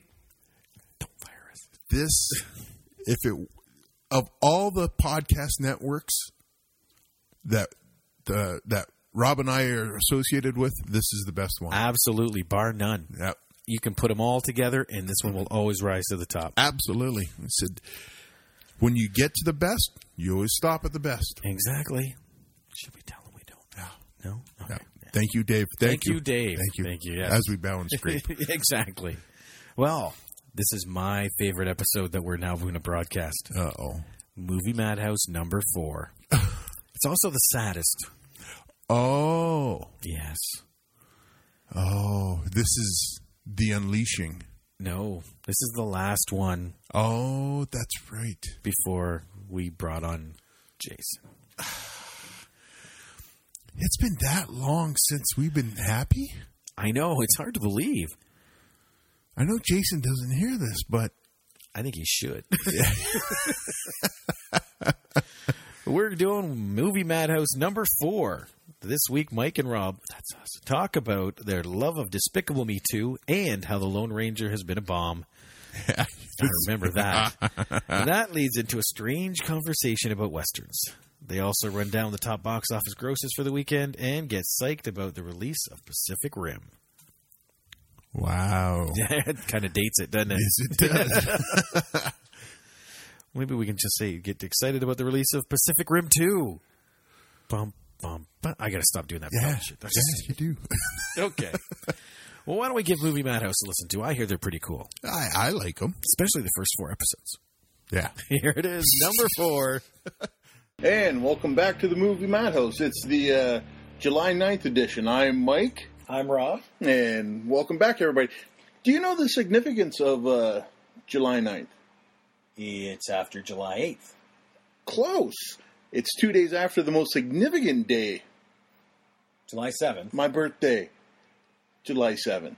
Oh, there was that going on. There was that there? going. Yes, yes. I forgot all about that. No, thank you. I feel the love. Anyways, we're not here to talk about me. We're here to talk about some movies. So, did you see anything worthwhile this week? I did so. What'd you see? I actually saw something you saw, and it happens to be our number one movie this week is Despicable Me 2. Oh, what a fantastic movie. Yes, What a fantastic movie. I think I enjoyed this one more than the first one. I have to agree with you. This one, I think they uh, they knew what they were going for, and they went for it with both hands, and it was it was just end to end. It was funny. Oh, and like you said, in the first one, the minions were the nice tease. Mhm. And they realized people love the minions. So in this one, you see them a lot more. Give them what they want. They're more pivotal, you know. and of course, the end uh, during credits, not the end of the movie, but the during the credits. Oh yes, Like in the first one, it was all 3D oriented. You know, how close to the screen can you get? So they do the same thing in this one with the big saw coming out of the screen. I loved it. I I didn't see 3D because we all know my loathing of uh, 3D, but it, this it, that the end credit part was it would have been fun in three dimension to see that. Well, see, this is one of those movies you can enjoy either way. Yeah, oh yeah, most definitely. But the added touch of the 3D, this is one of the movies where I feel it wasn't made into 3D, it was made for 3D. Yeah, yeah, I, I agree there. Because there is so much in the movie where you get immersed into it because of the 3D factor. All right, so Despicable Me 2 was number one at the box office. What'd we do for the weekend? Or would we do? like we have any part of that kind Oh, yeah, that's my other job. Yeah. this weekend, it made $83.5 million. and a gross so far of 143 million, Jeez. which is like three times more than our number two slot, Which was? The Lone Ranger. Oh, that's a big smoking crater of a movie right now. Yes, yes. Uh, weekend total was twenty nine million. Gross total so far forty eight million. Oh man. Not bad considering the Not budget bad. was two hundred and fifty million. It's only got to make another two hundred million. No, dollars. there's. I've been reading online, and it's saying once all the the splits are figured in, uh, the Lone Ranger had to make eight hundred million dollars to uh, see any any kind of profit at all. Uh, this has got to be one of the biggest bombs of the year so far. I think they were banking way too much on this movie, only because nobody of this generation knows the Lone Ranger. If anything, they would have gone for Johnny Depp. Yeah. Well, at least it, everything that I heard about it was um it's Pirates of the Caribbean and cowboy hats. And if you've seen Pirates of the Caribbean, you've seen The Lone Ranger.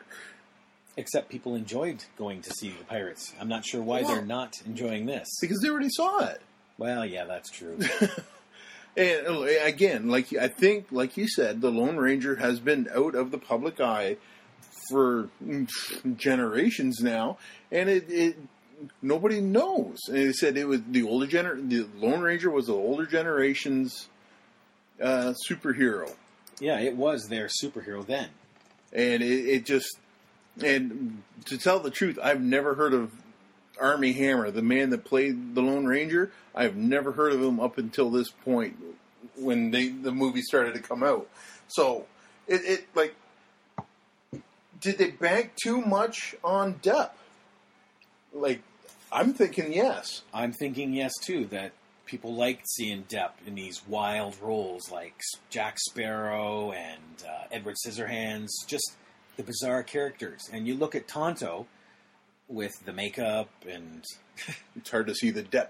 it is. Now I just did a quick look, and before this movie, the last movie that came out was in 1958 about the Lone Ranger. Well, there you go. There were two TV episodes that were that came out, and one straight to video movie in '81. But other 80 than that, the Lone Ranger has not been a public piece. No, no. It, it, I think it was a valiant effort to try and revive an old franchise, but I just they didn't hype it like it. It just it, it wasn't going to work. I honestly believe Disney should have listened to their own creation, Toy Story, when they said with the invention of the spaceman, cowboys are out. Mm-hmm. Nobody goes to see the westerns anymore unless No. Clint's in it. Wow, it's, it's, the the the western. Okay, Clint e- Clint Eastwood can do a western now because he's so tied with that. Mm-hmm. But that being said, there, that's a one trick pony right there. Well, real quick, what's the last big western movie you can think of? Uh, three ten to Yuma. That's exactly what I was going to say. Yeah, Look at the star power it had yeah, behind it. that's though. true. That's why everybody. They said that's. They said when you think of the, the, the current westerns, it it has to be three ten to Yuma. Uh, before that, um, probably Wyatt Earp. Mm, I would say Tombstone before I said Tombstone. Wyatt Yeah, Earp. okay, yeah, Tombstone. Yeah, That had more public draw than Wyatt Earp. I Wyatt think Earp, so. Wyatt Earp had a lot more fact, but Wy- Tombstone was far more entertaining. That's true. That is very true. There will never be another Doc Holliday other than Val Kilmer. No. Dennis Quaid did a really good job in Wyatt Earp, but it was not Val Kilmer's Yeah, Val, Doc. if there's a Val, Val Kilmer, he killed it in that one. Oh, yes. in Tombstone. And then I think before that was Unforgiven, and that's what started the whole new Western generation. Okay, Clint Eastwood, yeah, Morgan Freeman. Exactly. Goes, Westerns are hot again. No, they're not. yep, Clint Eastwood and Morgan Freeman are hot. yep. They're the reason they went for that, and I think the grittiness in that particular Yes. movie is what kept it Yeah. alive and made it what it is. well, speaking of grittiness, uh, the True Grit remake with um, Jeff Bridges, Jeff Bridges, sure look good, and it did okay. Like but it made its money, Yeah, but it wasn't what the classic was. no, not at all. Not And at that actually uh, surprised me because it had a lot of star power. Matt Damon, Jeff Bridges, you know, Yep. All right. How do we get on Western? Anyway, sorry. Lone let's Ranger, get on. Okay. Okay. Um, number three. What was number three this week? The Heat, Melissa McCarthy and Sandra Bullock. Really? buddy cop movie. Uh, it made 24 million, almost 25, and to gross so far, it's 86 million. Okay.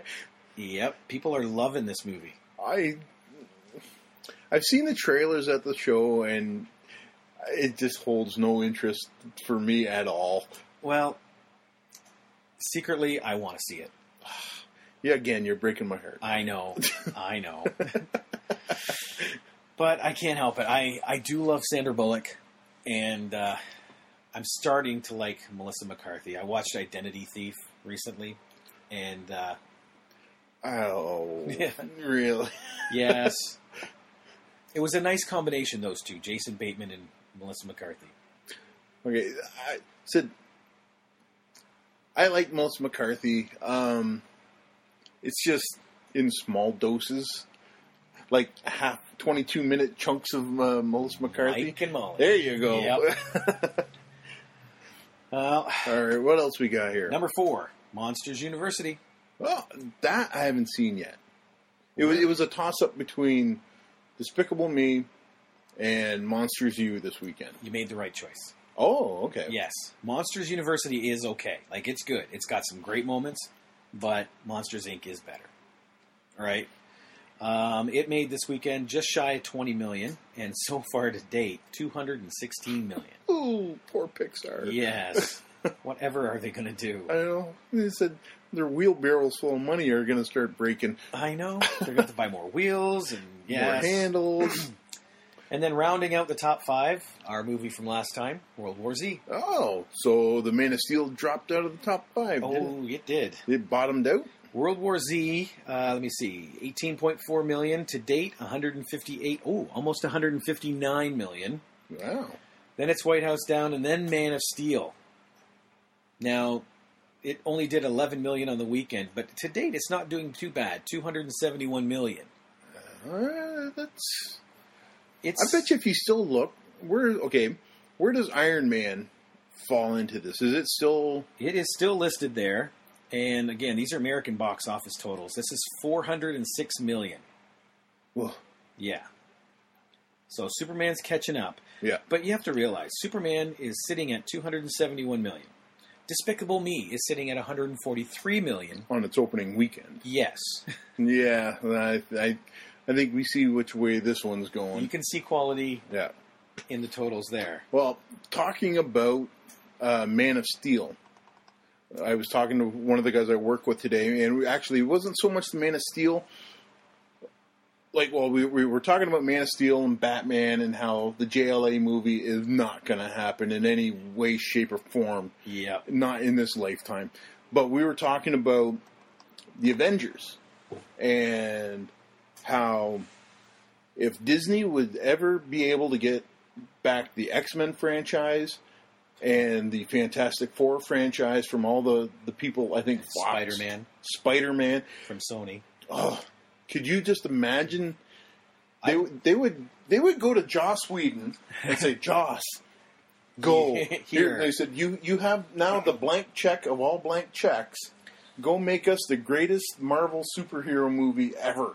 I think it was our friend Jeff on the Facebook page that said if they got all of them back together, it would be a monster. It would just be unstoppable. Oh yeah. I said, well, listen, You know, if you have the entire Marvel universe, you have Star Wars.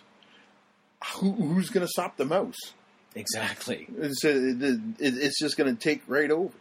But my, the the geek in me, like the prospect of Joss Whedon getting his hands on the entire Oh, yeah. Marvel universe, or even having the entire Marvel universe under one house, and the the poten- the potential of the movie that could come out of that is just like wow okay like you, it's just trying to think of okay you have to be like a secret wars or something like that where you got every bad guy and you got every good guy. That would be actually pretty impressive. yeah. Because it always bothered me when I watched Daredevil that some of the major characters in Daredevil weren't in it because they were in Spider Man and it's a different company. Yeah. So therefore they couldn't cross. You What? know?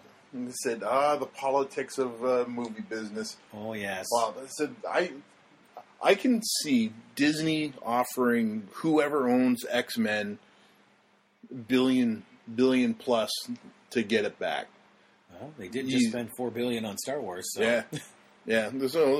They've got the pocketbook. They can just reach in and say, "What do you want?" And said, "We can uh, we can get it for you." And you know what? Even if they don't have it now, they wait till Star Wars 7 comes out. Oh.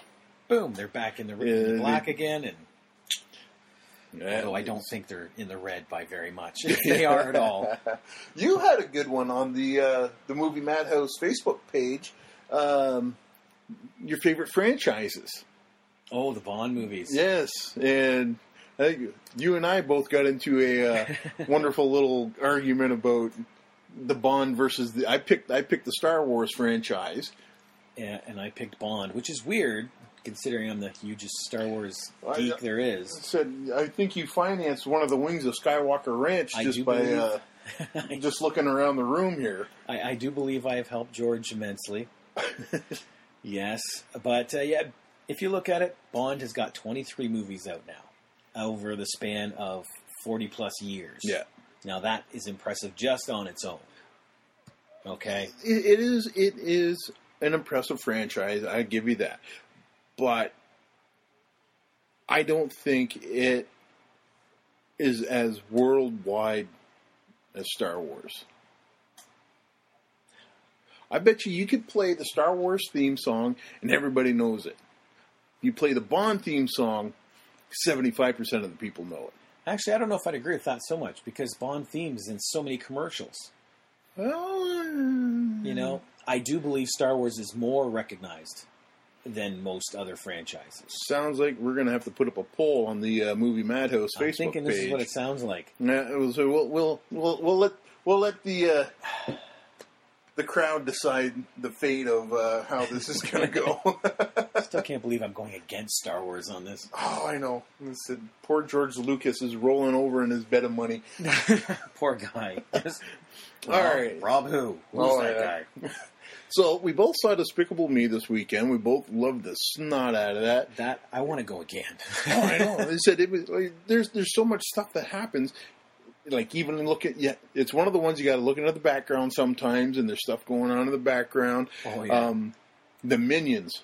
they I, make. I want movie. minions. I do too. I want minions. Sadly, I've developed a way I can make my own minions. Oh, Of course, I'm going to have to eat a lot of chocolate because I need a lot of Kinder eggs. uh, And then I can turn those little yellow things There you go. inside into minions. I'll have an army. it would be a, an inanimate army, but Well. still It's Ar- one step closer. army-ish. Army-ish. There you go. That's right. If I can find a way to throw them at people, that would Yep. work. So, what else we got here? Well, I did see one of the movies you posted about on the Facebook page, American Mary. Ah, yes. It kind of, you know, piqued my curiosity. I, I read the blog, or not the blog, the little synopsis. Right up. And it's like, hmm. And then you put your, your two cents in about it. It's like, now I got to watch it. So I did. And you're right. It's not your classic revenge movie. No. Said it. He said the character Mary Mason, um, played by uh, Katharine Isabelle from uh, Ginger Snaps. Yep. She, I, I'm, I'm not quite sure of the compressed time frame. I heard it was like a very compressed time frame that they had to shoot this movie, but she went full into this character. Like when you when you first meet her, she's the stereotypical starving student trying to make ends meet. She's hundreds of dollars behind in rent and phone and bills and like this. And then her her professor is a just a royal dick, and he's uh, making her life miserable. And then she gets a gets a break and gets invited to this party with the other surgeons of this hospital that she's interning at, and it all goes downhill from there Yeah. and it's instead of folding in on herself and like she just creates a new Mary Mason and it's it's something to behold. It is. You see a lot in, like you said, the the body manipulation and the body. Oh, what's the word I'm trying to think of? Modification? Modification. There we go. Um, you do see a lot of that in this movie, and basically her expression in it. yeah. Like, it didn't go the way I thought it would from reading about it. Mhm.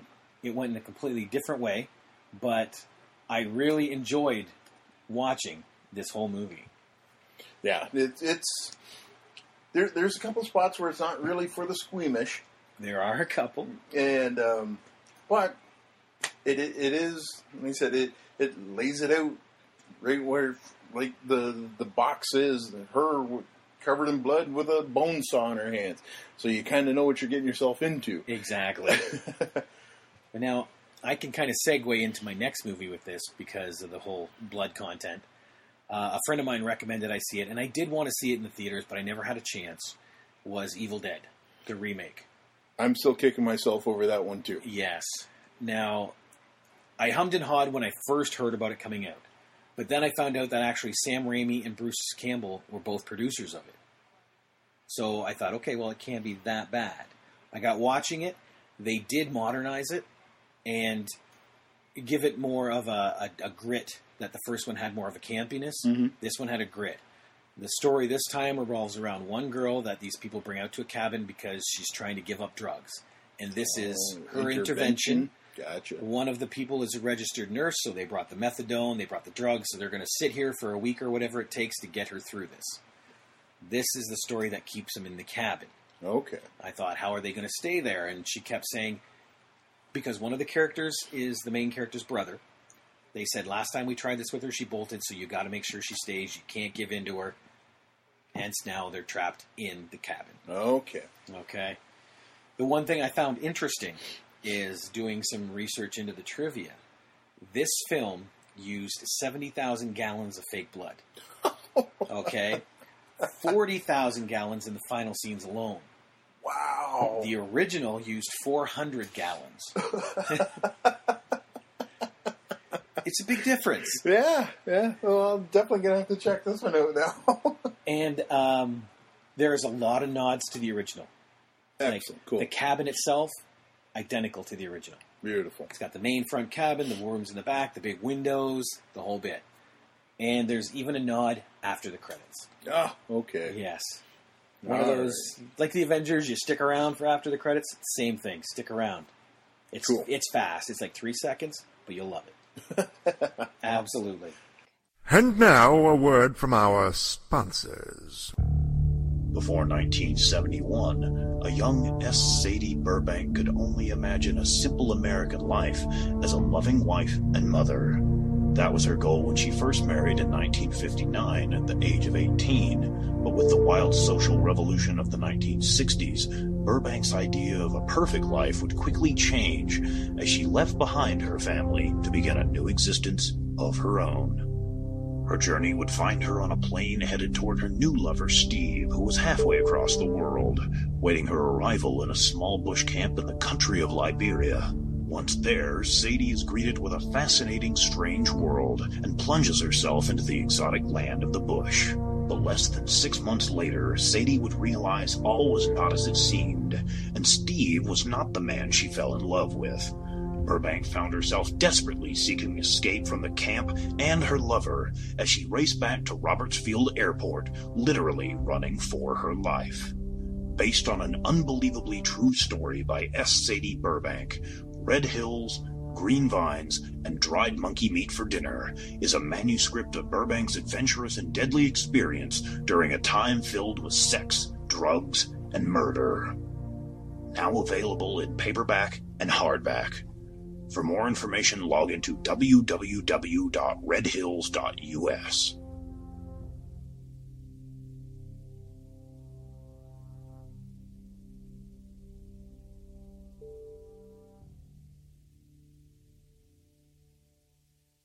Are you looking for a new book, comic, or apparel from your favorite MythWorks or independent creators? Then you're in the right place. Introducing the all-new redesigned MythMart store. Now bigger, badder, better.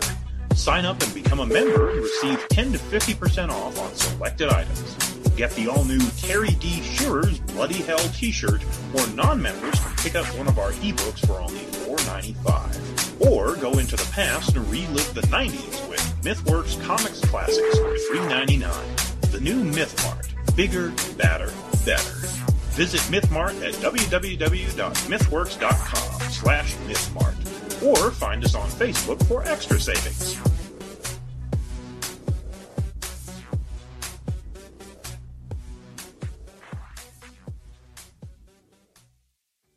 Do you own a business or have an item you want to sling?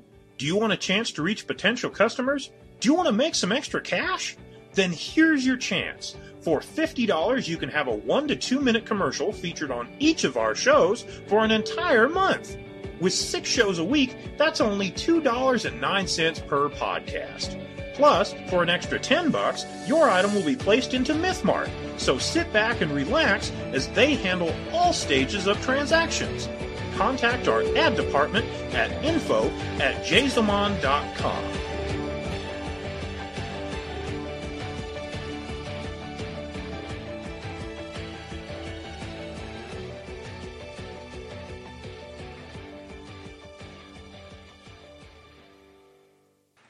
right, I did see another one that it's like the complete opposite end of uh, that. I went, I uh, I watched uh, Hitchcock.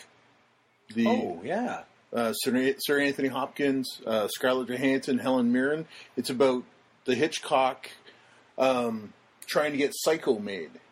I completely forgot about that movie. That was a fantastic movie. Really, like I said, you look at the three main actors. I think Jessica uh, Jessica Biel was in it as well, I think you're right. and uh, she played uh, Vera Miles. Um, they said Scarlett Johansson's uh, Janet Leigh was spot on. really? Yeah, and um, well, everybody everybody playing their part was fantastic, as well to be expected from the, the caliber of actors that were in that movie. Um, I said it, it, it was a fun movie. Like the uh, the interactions between uh, Hopkins and Helen Mirren's character, they play Alma and uh, Alfred Hitchcock, respectively. You know, just the interactions between those two alone is worth the price of admission. It's just just going on at each other, kind of snipe at each other, and just uh, it's, they're an old married couple that's been making movies forever, Okay. and it is it was it's a, a really well done movie. It looks fantastic. Well, I think I might have to watch it only because I'm noticing there's one character in there I have not seen in movies in forever. Who's that? Ralph Macchio, Ralph Macchio. the Karate Kid. Yes. What is he doing in that movie? Well, he just Okay, I got to check it out. Yeah, uh, yeah. I suggest, like I said, that one's a really good one. Um, another really good one that I saw. I don't know if you've seen it. Is uh, benefits to being a wallflower? No. Oh, perks of being a wallflower. Perks of being a wallflower. Probably one of the best coming of age movies I've seen in a very long time. Ever since probably the John Hughes stuff. This is like the music that they're releasing. This is uh, starring Emma Watson yeah. and um, oh, I can't remember the two actors' names. Um, but it was just a fantastic. Oh, it was it was so good. The music and just the the the interactions of the character. It it it, it blew me away. As I said, it was. I raved about it. To, I'm, I'm telling my wife, you got to watch this. I'm put, I'm, I put the DVD in her DVD in her hands. So watch this now. You're Really? gonna like it. Yeah. Which is, I know I want to watch it. I wanted to watch it ever since I heard about it. Only because one person's in it that I never pictured being in that particular genre of movie. Tom Savini. Oh, I don't know if you noticed him in the movie or not. yeah. You, he has a he has a very standout part. in Does that. he? Yes, he does. You as soon as he as soon as he appeared on screen, I go, oh, that's awesome. Yes, he's like the king of horror, and he's in this particular movie. That's Yeah. kind of what caught my eye. okay, I'll. He plays a, a, a woodshop teacher. Okay, So. okay, okay, I can buy that. Yeah. So he said it, it, it was a very fine movie. I loved it. I absolutely loved it. This is like it. It goes right up there with my love of like Cloud Atlas, and like I said, You just had to poke that one again, didn't you? oh, I don't. I am sorry. It's just it was just a fantastic movie. Like all like you said, Perks of Being a Wallflower, Cloud Atlas. They're now so far up in the top. Well, I'm gonna have to start making a top ten list all of a sudden. Uh oh. I see some more polls going no on more polls, yeah. So, but it, it was. Uh, I like. Oh, again, on the other end of the spectrum, I watched the drizzling shits of a movie called Superhero Movie, brought to us by the uh, makers Oh. of Scary Movie. Yes. I took a bullet for the team on this one, and believe me when I tell you, do not waste your ninety minutes. Uh, there's I- there's way more more important things to do, like washing socks or trying to wash your cat or anything like that. Do not watch this movie. Yeah, I watched the first 10 minutes. I had it given to me, uh, a copy. I'm sure it was legal. And I watched the first 10 minutes and I turned it off. I, I never do that with a I was not not that smart. no, No, I I, I You had the hopes it would get better. no, I knew it wasn't going to get any better. It's like a car accident. It, it, it, it was a car accident. I just had to sit there and watch it. Uh, it, just wow. You want to watch an interesting movie? I don't even know if I would categorize it as good, bad, indifferent. I was told about this movie and warned about this movie, but I watched it anyway. It's called The Human Centipede. I did watch that nonsense. that is the epitome of a car accident movie. Oh, it was brutal. because just- you're you're watching it going, it's got to get better. I can't watch this. What is this? Oh my god, I got to look. It's and then they made a second one. Okay. I got you beat. Uh oh. I watched about half of the the sequel. Seriously? Seriously. I'm not proud of that, but I did. but uh, the the best part about it is it was only half before I went, "Oh, this is enough of this Forget crap," it. and I shut it off. Yeah. I can't believe I watched it. you feel bad. oh, Now- all right. What are we? The acting was okay. Some of the actors were good. In what? There was a couple of the, the prisoners that were I like their acting, but I think What, the that's dogs? I did like one of the dogs Yeah. actually. okay. Well, coming up this weekend, Oh, this weekend. I know two biggies. Oh, Well, One a biggie and a half. The half is Grown Ups 2. oh. Yes. Yeah. You get to see that bunch again. Okay, great. Now we can go on to the next one. Yeah, that's right. This is the one I've been waiting for for a long time. They better hope this doesn't bomb. I don't care. I'll, I'll prop it up. I'll go three times if I have to. In 3D. Pacific. You'd go in. 3D. You would go in 3D. If I had to. Really? Yeah. See, now this is a movie that screams 3D to me, with monsters oh. jumping off the screen and ro- Pacific Rim. I guess I should get the title. out Pacific Rim. It's got to be bigger. Say it. Pacific Rim. Pacific Rim. There you go. What is Now, it? Pacific Rim. Yes. But what is it about? It is about giant monsters getting beat up by giant robots. Yeah. There's nothing else that needs to be said about this movie This- except. Oh, don't. There's no except. Oh, there is an except. All right. One of the best shows okay. on FX, Sons of Anarchy. Oh. Two of the major stars from that movie, that show, are in this movie. Gemma. No, no, no, no. Two of the major stars. Oh, oh, oh. Ron, Tig? per- Ron Perl. I wish Tig was in it. oh. He'd Yeah, it good. would be fun. Ron Perlman and Charlie Hunnam are in it. oh. So Clay and Jax, go figure. And there I banged on the table again. You, s- I, and at least you waited this long to do it. Quit banging on the table. Yes, that's what first drew my attention to it. I heard Charlie Hunnam was in it, so I started investigating it and finding out what it was about. I didn't even go that far. I just heard somebody goes, giant monsters and giant robots punching each other in the face. It's, I'm in. Deal, sign I me said, I don't care who's in it. I'm in. This also has a really cool marketing ploy by Cineplex. They have the super ticket. Oh, yeah, yeah. I got that email today, too. Yes, you get a ticket for the movie. You get a digital download when it's available. Yeah. You get extra points for your scene card, and you unlock bonus content. Yes. Now, I, I don't know the exact price. We were trying to look it up earlier. It's around the seventy dollar mark. Yeah. But Well, it's a, it's a pretty good deal if you think about it. And I said you, you get the, the digital digital download before for everybody else does basically. Exactly. Like the day of release, you're getting it at twelve oh one at night, and this uh, the even like I said the scene card. I love my scene card. oh, I live by it. Yeah, that, I that's do. A, that's a, I think you you've hacked the cracked the code on how to do that right with the scene card. I just walk in and say, "Here, take my card. Give me my popcorn." Yes.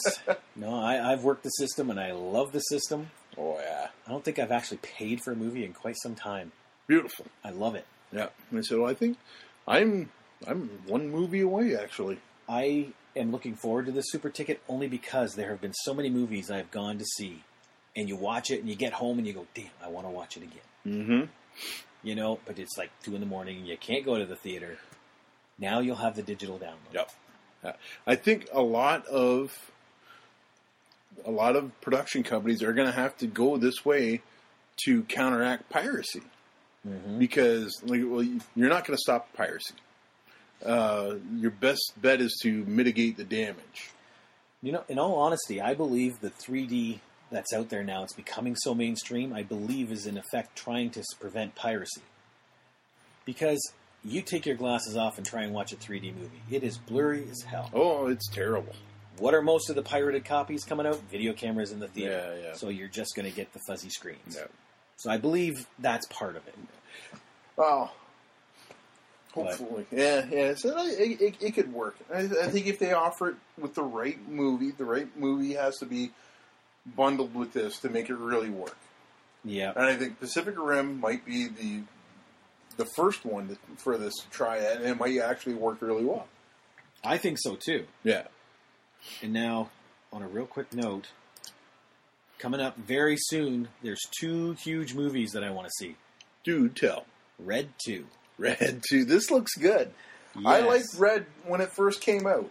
I thought that was sweet. John Malkovich is still my favorite from that. Oh, see that that said the the people in that movie are just like the the star power. So we keep going back to star power, but that's what drawing the people to the movies. Like if you if you don't like the people that are in the movies, you're not going to go to the movie. Exactly. And these people can act like there's no tomorrow. oh, yeah. They're all tried and true. Yeah. Let me just pull that up real quick. I just want to remember. I know there's John Malkovich. I know Hev- Helen Mirren's in it. I know uh, Bruce Willis. Bruce Willis is in it. Uh, Who else is in there? Oh, Oh my God, Catherine Zeta-Jones, Yeah. Mary Louise Parker, Anthony Hopkins. Anthony Hopkins. Holy smokes! Oh, and Titus Welliver. I love him, especially from well, Sons of Anarchy. Yep. Go figure. And then I keep seeing commercials for another one coming up. R.I.P.D. Yeah, you just told me about this one today, and It, it's got again a few stars in it that are really big. Jeff Bridges, Ryan Reynolds. Um, I would argue that Ryan Reynolds is a big star. he still carries some weight, not like he used to. Okay, I'll give you that. He does. He okay, yes, Okay. he, he's a star. yes. Not one of the superstars. Yeah, Like if we had to take the proposal back when he was actually a big guy. yeah, Him and Sandra Bullock, I do believe Sandra still has the super in front of her name, I would think so. Yes. where he has just the star. Yeah. And then finally, I am so dying to see this. It comes out next weekend. The Conjuring. The Conjuring. You showed me a couple trailers online for this. Man, this looks like it's going to be a scary ass movie. I like scary movies. Oh, not Oh, yeah. not scary movie the franchise, but a good good horror ghost story. I'm really off the trailer. The two trailers that I saw, I'm really looking forward to it. Oh, I can't wait. This one is actually directed by James Wan. Okay? He's one of the producers and writers for Saw and Insidious. Yep. And I remember when he did Insidious, he did an interview sta saying, I am not one of those people in a horror movie where we'll throw a cat at the screen just to make you jump. He says, if you jump, it's because there's something scary going on. Yeah, not a misdirect. Exactly. And from the trailers I've seen on this one, like the clapping hand trailer, yes, Yeah, that clapping hand trailer. That's creepy as hell. just watch that trailer alone and you'll want to go see this movie. or not. Yeah, or okay, or not. Yes, that'll make or break you right there. Yeah. If you had any inkling of not going, that would do it. so, I am dying to see it. Like I said, especially because James Wan. Yeah. I love James Wan from Saw and from Insidious. Yeah. It, it was cool because I can't remember. Oh, and this is so sad. The two people that wrote Saw, James Wan and this other fella, whichever his name is, and I'm going to kick myself as soon as I say it. He actually starred in the movie. The other fella. oh, yeah? He was the other dude chained in the bathroom. Oh, okay. Yeah, James Wan and he. I, I wish I could remember his name, but they were the ones that wrote Saw, and uh, they they dabbled in Saw too. But then after that, it just went crazy. All right. Well, I think we're uh, closing in on the end here. mm-hmm. Uh, time for some uh, plugs, I'm thinking. Yeah, what plugs do we have this quiz? Uh, JX3, I think they're Oh. on hiatus for a week right now. Oh no, no, no. Uh, JX3 just wrapped first part of principal photography.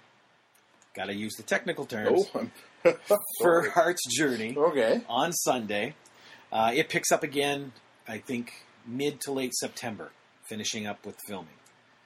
Starting this weekend, uh, beginning of principal photography for Wilderness Journey, Oh, the okay. kids' Wilderness uh, Adventure? Wilderness Adventure. Sorry, yes, Wilderness Adventure. Yep. I had Journey in my head. and okay, this is going to be sad. Don't tell anyone I said this. I actually have a role in this movie, and I read the script today. And you start shooting this weekend? I read the first couple pages of quite a few times. And I thought, oh, okay, I'll read this later. Oh, okay, I'll read this later. I actually finally read it from front to back. There's some dedication to the craft, folks. That's why I said, don't tell anybody. But uh, it's a Don't, secret. don't tell Corinne or Christina. Yes, it's just you, me, and everybody listening. That's a secret. Um, I actually really enjoyed that script. I cannot tell Corinne that because it'll go right to her head. So, yeah, don't listen to this. Um, I'm looking forward to filming this. I think it's going to be a lot of fun, and I think people will enjoy seeing it.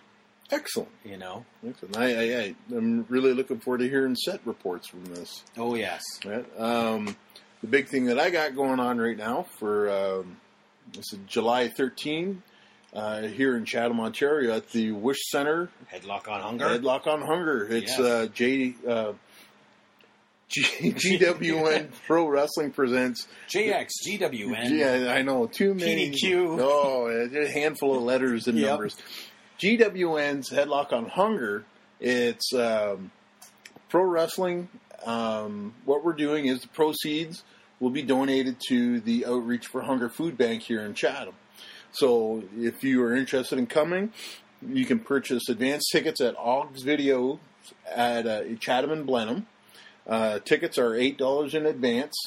Uh, you can get four tickets, a family pack of four tickets, for twenty five dollars, and then you can, if you bring in a non perishable food donation, you'll be given a limited edition poster signed by all the wrestlers on the uh, at the show.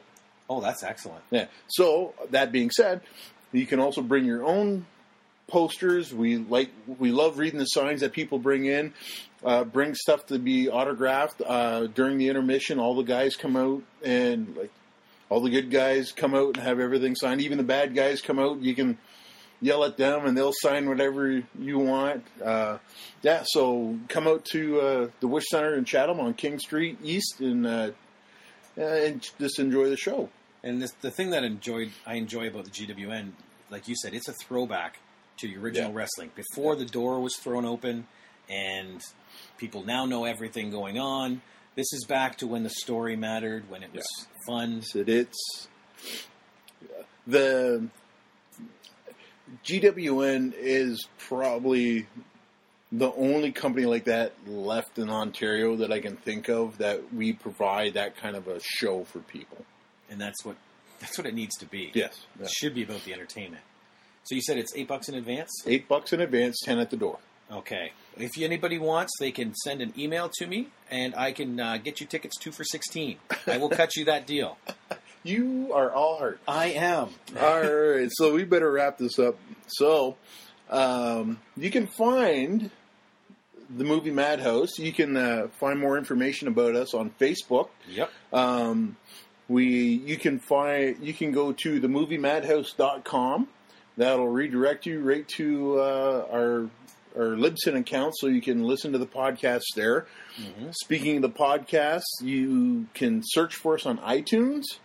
Um, you can also search for us on Stitcher, the Stitcher Radio app on your smartphones. That's what I used to listen to. Oh, it, it, it's such an easy, easy thing. Um, what we'd like from everybody is feedback. Just if you could drop us a line on any of those, There's an email now, isn't there? there is an email. Uh, it is called the movie madhouse at gmail.com. And just send us all the inf- or send us uh, questions, statements, comments, uh, feedback. Let us know how you like the show, and uh, uh, we'll try and do our best to field every question that's uh, sent to us. So I think we're gonna. Especially if you have any kind of requests you want to send in. Oh yes, we do kind of have a request. A good friend of ours has requested that we do a show based on probably his favorite, well, not probably, his absolute favorite director and actor, Kevin Smith.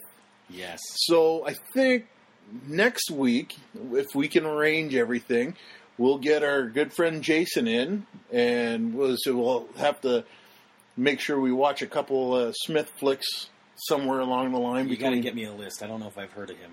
even he just kind of maybe scratch the surface of his. yeah. I, I love his uh, New Jersey movies, like the oh what the, Universe. yes. Yep. Tho- Those five movies. Yeah. Yes. Well, we better no no don't Yeah, get into okay. that. That's Okay. next week. All right, yeah, yeah, yeah. All right. Okay, but we're good. Okay, thank you very much, everybody, for listening to us. I'm Mike, I'm Rob. and uh, we'll talk to you next week. Bye. See you. Ah, the good old days. Did you hear how quiet that was? It was. just a nice episode. Nobody bossing anybody around. No, no, we- it was a nice, nice discourse back and forth. Mm-hmm. Not getting talked over. All facts confirmed, not just off MSU.com. I know. See, like I still got to. You know, MSU.com is taken. yes. MSU.ca is available. Ooh, Not anymore after people uh, yeah. Then jump all over jump that. all over that. For anybody wondering, that stands for make crap up. Dot com. Easy there, pal. This is the PG show. That's why I said crap. Well, they said MSU. That's MC. That doesn't make any sense. sure it does, sort of. Wow. Thank you for confusing the uh, the nice audience. Yeah, I did. Okay. Well, that's it for today. I will be back next week with Mike, and we'll confuse you some more. Oh yeah, yeah. More more more damages are coming, folks. Yeehaw! See you next week. Bye.